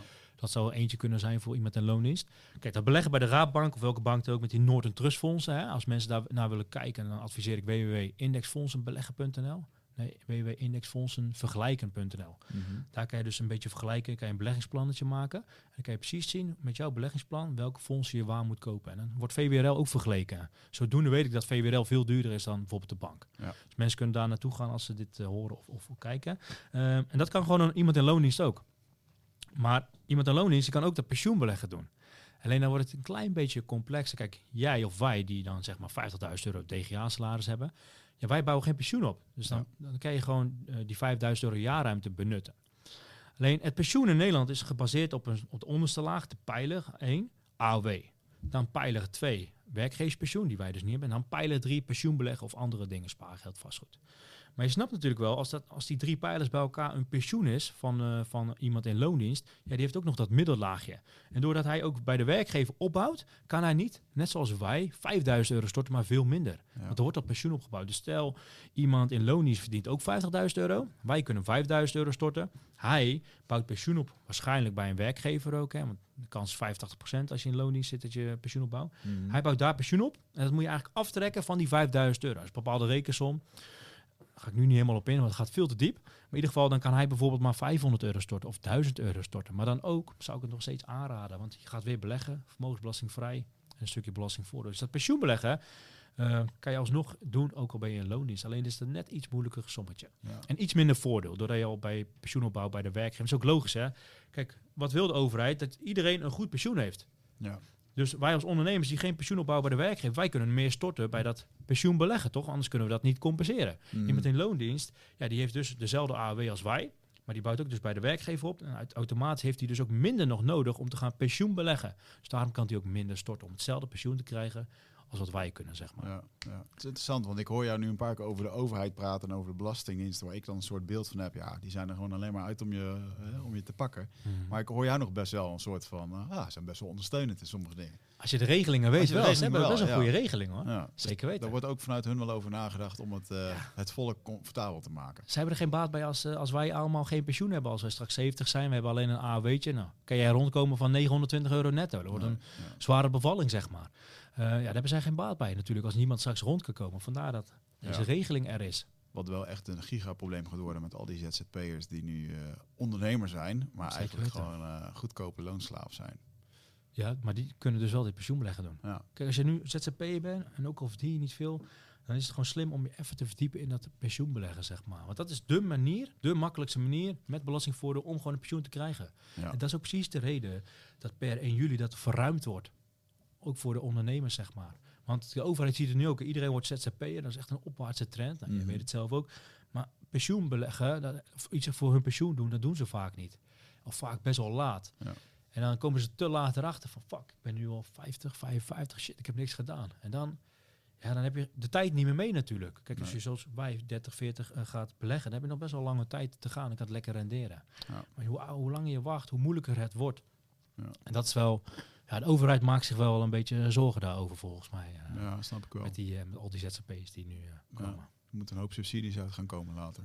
Tenminste. Of ze moeten gaan luisteren naar deze podcast en gaan pensioen beleggen. Ja, dat sowieso. dat sowieso. En hoe, hoe, kijk jij naar, ehm, hoe kijk jij naar de toekomst? Positief, want ik ben de meest positieve guy die er is. Ja, maar vind ik mooi. Ja. Ik ben wel benieuwd naar, je kent het monetaire systeem een beetje. En, eh, hè, want ik merk, ik merk van mezelf wel eens, ik luister graag naar de, de Willem Middelkoops Ja, en. Arno Wellens. Waarvan ik me ook heel erg bewust ben, is dat die best wel eh, in een bepaalde tak zitten. Maar continu eh, wordt gestuurd op hè, dat eh, de banken vallen om en crisis Mhm. en dit en dat. En, en ja, dat is nu een actueel ding. Maar ik weet ook dat daar tegenover een hele hoop financieel specialisten staan die daar anders naar kijken, die dat niet zo benoemen, maar die er op een hele andere manier in staan. Ja, En social media is zo fucking giftig zeker. dat als ik twee filmpjes van Arno Wellens kijk, eh, waar ik graag naar kijk, Ja. eh, maar dat mijn feed vervolgens heel veel eh, van dat soort dingen laat zien. Mhm. En dan denk jij al heel snel van ja, shit, de banken gaan vallen. We moeten allemaal in bitcoin, weet je wel. ja, Niet dat Arno dat roept volgens mij, maar je begrijpt mijn ik snap punt. waar, waar je bedoelt. Ja. Dus wat, ehm, hoe zie jij het als positieve eh, ik kijk ook naar dezelfde personen. Ja. En ik vind dat leuk om naar te kijken. Ik kijk ook veel. Madelon Vos bijvoorbeeld heeft ook leuke Mhm. filmpjes erover. En Willem Middenkoop, ja, die zegt zelf... Ik was een keer bij een eh, sessie van hem, zeg maar, bij een grote groep. Hij zegt, ja, ik word betaald om doem te denken. Dus hij, dat is ook wel een beetje zijn tak van sport, zeg maar. Hè. Doemdenken. Hmm. En eh, dat maakt helemaal niet uit. Ik ben weer die hele positieve guy. En ik kijk super rooskleurig naar de toekomst. En ik zal je precies uitleggen waarom. Kijk, ehm, mijn toekomst... Ja, ik ben nog jong, dus dat duurt nog wel even. Hè, dat ik een keer stop of financieel vrij ben. Dan geeft een naampje, maakt even niet uit. Ehm, alleen, doordat ik zeg maar met die software gigantisch veel data doorrekenen. En dan kon gewoon uitrollen, gebaseerd op zoveel data is de kans gewoon 90% dat het gaat halen. Ja. Daar ga ik daar gewoon helemaal van uit. En ik zal je uitleggen waarom. Kijk, wat is de meest gehoorde zin tijdens een crisis? Dat is dit. This time it's different. Deze Mm. keer is het anders. 15 maart 2020, hè? coronacrisis. Nou, je weet hè, allemaal negatief nieuws natuurlijk. Mensen, de aandelenbeurs gingen omlaag. Die verkochten hun aandelen. Die gingen wc-papier kopen. Wc-papier was op. Je weet hoe dat ging hamsteren. Mm. Dus op dat moment denken we iedereen van... Fuck, dit is het einde van de wereld, toch? Ja, De meeste. soort van. Ja. De meeste, misschien jij niet, maar de meeste zeg maar. Denk, "Fuck, wat gaat hier nou gebeuren? Ehm, en iedereen raakt in paniek. En nu, een paar jaar later, denken van, wat de fuck man, waarom ben ik wc-papier gaan hamsteren? Toch? Waarom heb ik mijn aandelen verkocht in die dip, terwijl ze nu al vier keer zo hoog staan? Ja. Achteraf gezien. Nou, dat zie je dus bij elke crisis terug. Daar is een heel boek over geschreven. This Time It's Different, dat is ook een boek. En die, die, heeft, die is gaan teruggekijken naar het nieuws wat uitkwam rond alle crises die geweest zijn. En er zijn er echt heel veel, hè. 2008, 2002, 9-11, wat hebben we nog meer? Oliecrisis in 78 volgens mij, Tweede Wereldoorlog. Nou, we hebben ebola, eh, brexit, nou, dat is niet helemaal een crisis, maar echt gigantisch veel hebben we al meegemaakt. Hè. En dat vergeten we heel snel. En elke keer het nieuws tijdens die, die gebeurtenis, tijdens die crisis was, fuck, dit is het einde. Nu, zijn, nu is het klaar. Het- Ja. Weet je, en elke keer is dat niet zo. En daarom ben ik heel positief. Want dat gaat in de toekomst ook echt niet gebeuren. Wat moet er dan gebeuren? Dat de aandelenmarkten allemaal naar beneden gaan, dat het nooit meer goed komt, dat alles naar nul gaat. Dat kan niet. Dat kan gewoon niet. Dat, dat, dan, dan heeft niemand geen pensioen meer, dan heeft niemand geen vermogen meer. Dan is alles failliet, alle bedrijven zijn failliet. Ja. Dus wat ik doe, dat plan wat we maken, die 500 euro beleggen over die 50 jaar in jouw geval, hè, van 40 tot 90, dat rekenen we door, door al die crisissen. Maar ook soms heb ik wel eens eh, de 2008-crisis twee keer achter elkaar, doordat die random opnieuw begint. Dat zijn 1900 reeksen hè, met heel veel crisissen. Nou, als die al die crisissen kan doorstaan, dat plan, Ja. ja, wie ben ik er dan om te denken van, ja, nu komt de crisis, die is wel het eind. Terwijl dat er nog nooit is voorgekomen. Mhm. Zodoende ben ik de meest positieve guy die er is, wat dat betreft. Eh, zo, zo, zo sta ik erin. Nou, mooi. En ook goed dat onderbouwd met data. Toch? Zeker. Ja, Ja. kijk, ik ben van de data, niet van het gevoel, zeg maar. eh. Ja. Ja, dat is interessant. Maar hoezo, hoe heb want je hebt op je negentiende deed je dit al. Dat is niet bijzonder dat je op je negentiende al mensen adviseerde over... Nee, op 19 adviseerde ik niet toen ik zelf beleggen. Toen ben ik begonnen met beleggen. Ah, oké, oké. Ik begon adviseren, nou, laat zeggen, 2,5 jaar geleden. Toen deed ik het een beetje bij collega's, bij, eh, bij vrienden ook. Mm. En anderhalf jaar geleden ben ik het toen echt voor mezelf gaan doen. Maar het beleggen heb ik op mijn 19e gestart, zeg maar. Dat heb ik heb zoveel fouten gemaakt. Ik heb bij plus 500 gezeten. Ik heb misschien Ja, ja, ja. ja. heel veel met dat daytraden en zo. Nou, dat was echt stressvol. Veel geld verloren. Dacht, Ja. nou, dit is niet wat ik moet doen. Toen ben ik op een gegeven moment eh, ben ik de duo-lening. Ik kreeg lening binnen. Alleen ik deed een soort werken leren tijdens mijn HBO. Dus ik verdiende gewoon. Dus die duo-lening die ik lekker maximaal eh, beleggen natuurlijk. Oké. Dat deed ik toen de tijd bij Robeco. Had ik ook nooit moeten doen. Want toen knalde die een keer in elkaar. Was ik in één dag volgens mij 8000 euro licht of 10.000 euro. Toen heb ik alles verkocht. En eh, ja, uit, ook uit paniek of wat? uit paniek. Ja. Ja, dat zijn echt van die dingen die moet je nooit doen. Ja. Maar dat zou ik nu ook nooit meer doen. Mhm. Nee, toen de tijd wist ik dat niet. Dus ik heb best wel veel in de praktijk geleerd, zeg maar, in die hele lange tijd. En toen, 2017, ben ik begonnen met de pensioenbeleggen. Hè, waar ik net over had bij Brand New Day. Dus dat doe ik ook al even. En nu eh, een paar jaar geleden, drie jaar geleden, volgens mij met vastgoed begonnen. Dus ik heb het hele spectrum heb ik gewoon meegemaakt. Want dat is wel echt practice what you preach, zeg maar. Dat hoor ik Mhm. jullie ook wel zeggen in de podcast. Hè. Eh, ik vind het heel belangrijk dat je het in de praktijk wel mee hebt gemaakt voordat je er echt over gaat adviseren. Ik ga niet adviseren, joh, koop een paar panden en dan zeg je, ja, waar zijn jouw panden? Ja, ik heb geen panden, weet je. Dat haalt de kracht Ja. een beetje weg. Ja. Dus ik heb best wel een lange historie en nu sinds anderhalf jaar help ik eh, anderen ermee eigenlijk. eh. Mooi man. zeker. Zegt hij met een grote glimlach. Ja, mooiste leven. Echt. Cool. En wat, wat gaat de toekomst brengen voor je? Wat wil je? Ja, dat is een beetje het gekke, man. Ik ben een aparte ondernemer wat dat betreft. Eh, de meeste ondernemers willen meer, meer, meer. De Mm. meeste. Ik niet. Wat mij betreft is het helemaal prima zo. Ik was een keer in een groepje, een paar maanden geleden, met een paar ondernemers. En zeiden van, joh, wat als je nu 5 miljoen gestort krijgt? Je wint een lotto, je krijgt 5 miljoen. Ga je dingen anders doen? Mhm. Mijn antwoord is nee. Ik, Ja. ik, ik ga niks anders doen. Als ik jou die vraag stel, ga je dingen anders doen? Nee, hetzelfde. Nou, dus je doet al je mooiste leven leven, toch? Ja, ja. Sommige ondernemers die zeiden van, nou, ik heb eigenlijk ook wel het eh, goede leven al.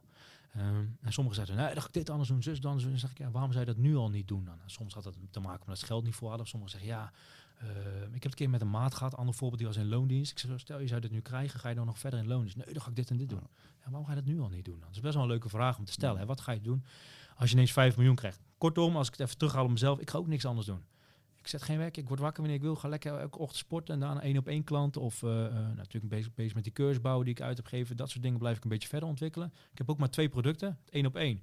of die cursus, die leeromgeving. Ja. Meer producten heb ik niet, wil ik ook niet. Lekker eenvoudig houden. Ja. En dit ga ik gewoon de rest van mijn leven lekker volhouden. Ja, slim. Af en toe op een netwerk-evenement spreken, bijvoorbeeld toevallig binnenkort. Eh, maar voor de rest vind ik het helemaal prima. En dat is het leuke. Ik help ook maar 80 klanten één op één per jaar. Heb ik gelimiteerd gewoon, want dat vind ik prima. Dat is voor mij genoeg. Ja. Komt er een bepaald bedrag binnen, genoeg is voor mij genoeg. Kan wel, sommige mensen zeggen, ja, maar je hebt een hele lange wachtlijst. Waarom doe je niet vijf klanten in de week? Ja, dan komt er meer binnen. Dan zeg je, ja, hoe moet ik ermee? Snap je? Dus Ja. echt wel een luxe probleem, laat ik daarvoor opstellen. Ja, zeker. Maar ja, anderzijds is het wel een... ehm, Kijk, er is in het ondernemen ook zo'n ding. eh, hoe harder jij de bal tegen de muur aan gaat trappen, hoe harder dat hij terugkomt. Ja. Dus ja, je kan vijf mensen per week doen. Ja, en dan, en dan? Je hebt die kleine ook nog. Je, Zeker. eh, dan zit je thuis alleen maar in de cijfers. eh, Er is Word meer in het leven dan word, werken. ja, word een gelukkige mens van. Dus ik vind het wel mooi dat je dat besef wel hebt. Eh, want laatst op Instagram had jij ook zo'n ding van... eh waar antwoord ik op van gewoon die prijs omhoog of zo. Weet dat zei jij. Over- Ja. over- hè, dat is natuurlijk gewoon zo'n eerste ding van ja, als je het heel druk hebt, doe je de prijs omhoog. Ehm, en daarmee filter je natuurlijk alweer een hoop mensen eruit. maar er is natuurlijk ook gewoon zoiets als eh, ja, genoeg is genoeg. Wanneer is, Zeker. wanneer is genoeg? Ja. En die vraag weten ook heel veel ondernemers niet te beantwoorden. Nee. En wist ik eigenlijk afgelopen jaren ook niet. Dus ik heb op een gegeven moment voor mezelf maar gewoon een berekening gemaakt in Excel. Van ja, ehm, eh, wanneer is het dan genoeg? Ja. Hoeveel mensen wil je in retreats hebben? Hoeveel mensen wil je echt helpen? En oh, dan heb je in één keer een soort van, eh, als dit, als dit er is, dan is het goed. Prima, ja toch? En, en dat is heel anders dan, eh, we gaan gewoon zoveel mogelijk doen dit jaar. Ja, en, en dan kom je dus uiteindelijk bij mij op een retreat uitgebelust en eh denk van ja, fuck, eh, dit is het ook niet. Ja. Want al die mensen die succesvol zijn en die echt het geld hebben verdiend, die, die komen erachter dat dat het niet is. Nee. Dus dat is een mooie. Als je geen doel hebt, dan blijf je maar gaan natuurlijk. Dus je moet heel helder dat doel hebben. Ja. Dat is natuurlijk best wel makkelijk te berekenen. hè. 80 klanten in mijn geval dan. Nou, bij jou Mm. eh, is het met die retreats dan. Nou, komt gewoon een bepaald bedrag binnen. Is dat prima? Nou, is dat prima. ja. ja. Zo simpel. Zo makkelijk is het eigenlijk. eh, en, ja. en je zei inderdaad, en die, die heb ik al zo vaak gehad, van, joh, Thijs, je moet je prijs omhoog gooien. Kan, maar Mm. je, je wilt ook wel weer een beetje toegankelijk houden voor iedereen, eh, zeg Ja. maar. Ja. Dus, en het is al niet dat het niet niks kost. het kost Nee. zeker wat, maar je verdient het sowieso terug natuurlijk. Dat is de, Ja. de garantie. Ja. Alleen om hem nog hoger te gaan, eh, gaan, eh, gaan brengen, dat heb ik niet. Ja. Stond niet op mijn lijstje voor dit jaar, Ja, zeg maar. Mooi man. Oh, cool. Mooi werk wat je doet, jongen. En ehm, ik wil je bedanken voor eh, je komst naar eh, de podcast. Jij bedankt dat ik hier En, mocht zijn. ik zou zeggen, zo veranderlijk als dat Hugo en Cornuiten zijn. Misschien moet je over een jaar maar weer een keer terugkomen om ons te updaten. Graag. Dan ben je helemaal welkom. Graag. Oké, cool. Dankjewel. Dankjewel. Luisteraars, tot de volgende keer. Eh, abonneer je eventjes op deze video. Volg ons op eh, Instagram. Eh, Thijs zit er ook op. Er zijn geloof ik vijf verschillende Thijs Verlangens die je kan vinden. Maar er is er maar één de echte. Dus zoek even goed voordat je bij een crypto oplichter komt uit de Kenia. Ehm, en eh, dat geldt, geldt, hetzelfde geldt tegenwoordig ook voor mij. Ja. Dus nooit crypto advies van mij aannemen als je het via Instagram eh, hebt. Ook niet voor mij. En eh, ze kunnen jou vinden op thijsverlangen. Of verlangen.com? Nee, www.verlangenfinance.nl. Verlangen Finance. Dat is een mooie naam. Daar zat ik over na te denken. Verlangen, Verlangen Ja. Finance, een mooie naam. Als wij nou een kantoor samen zouden starten. Verlangen en Meerman. Dat is ook een goeie. Zo. Hè, dan kan de prijs wel omhoog. Iedereen wil meer, man. Weet Ja. je wel? Ja, dat is. Maar goed, dat, eh, maar goed, dankjewel, man, voor die komst. En, Yes. eh, luisteraars, tot de volgende keer.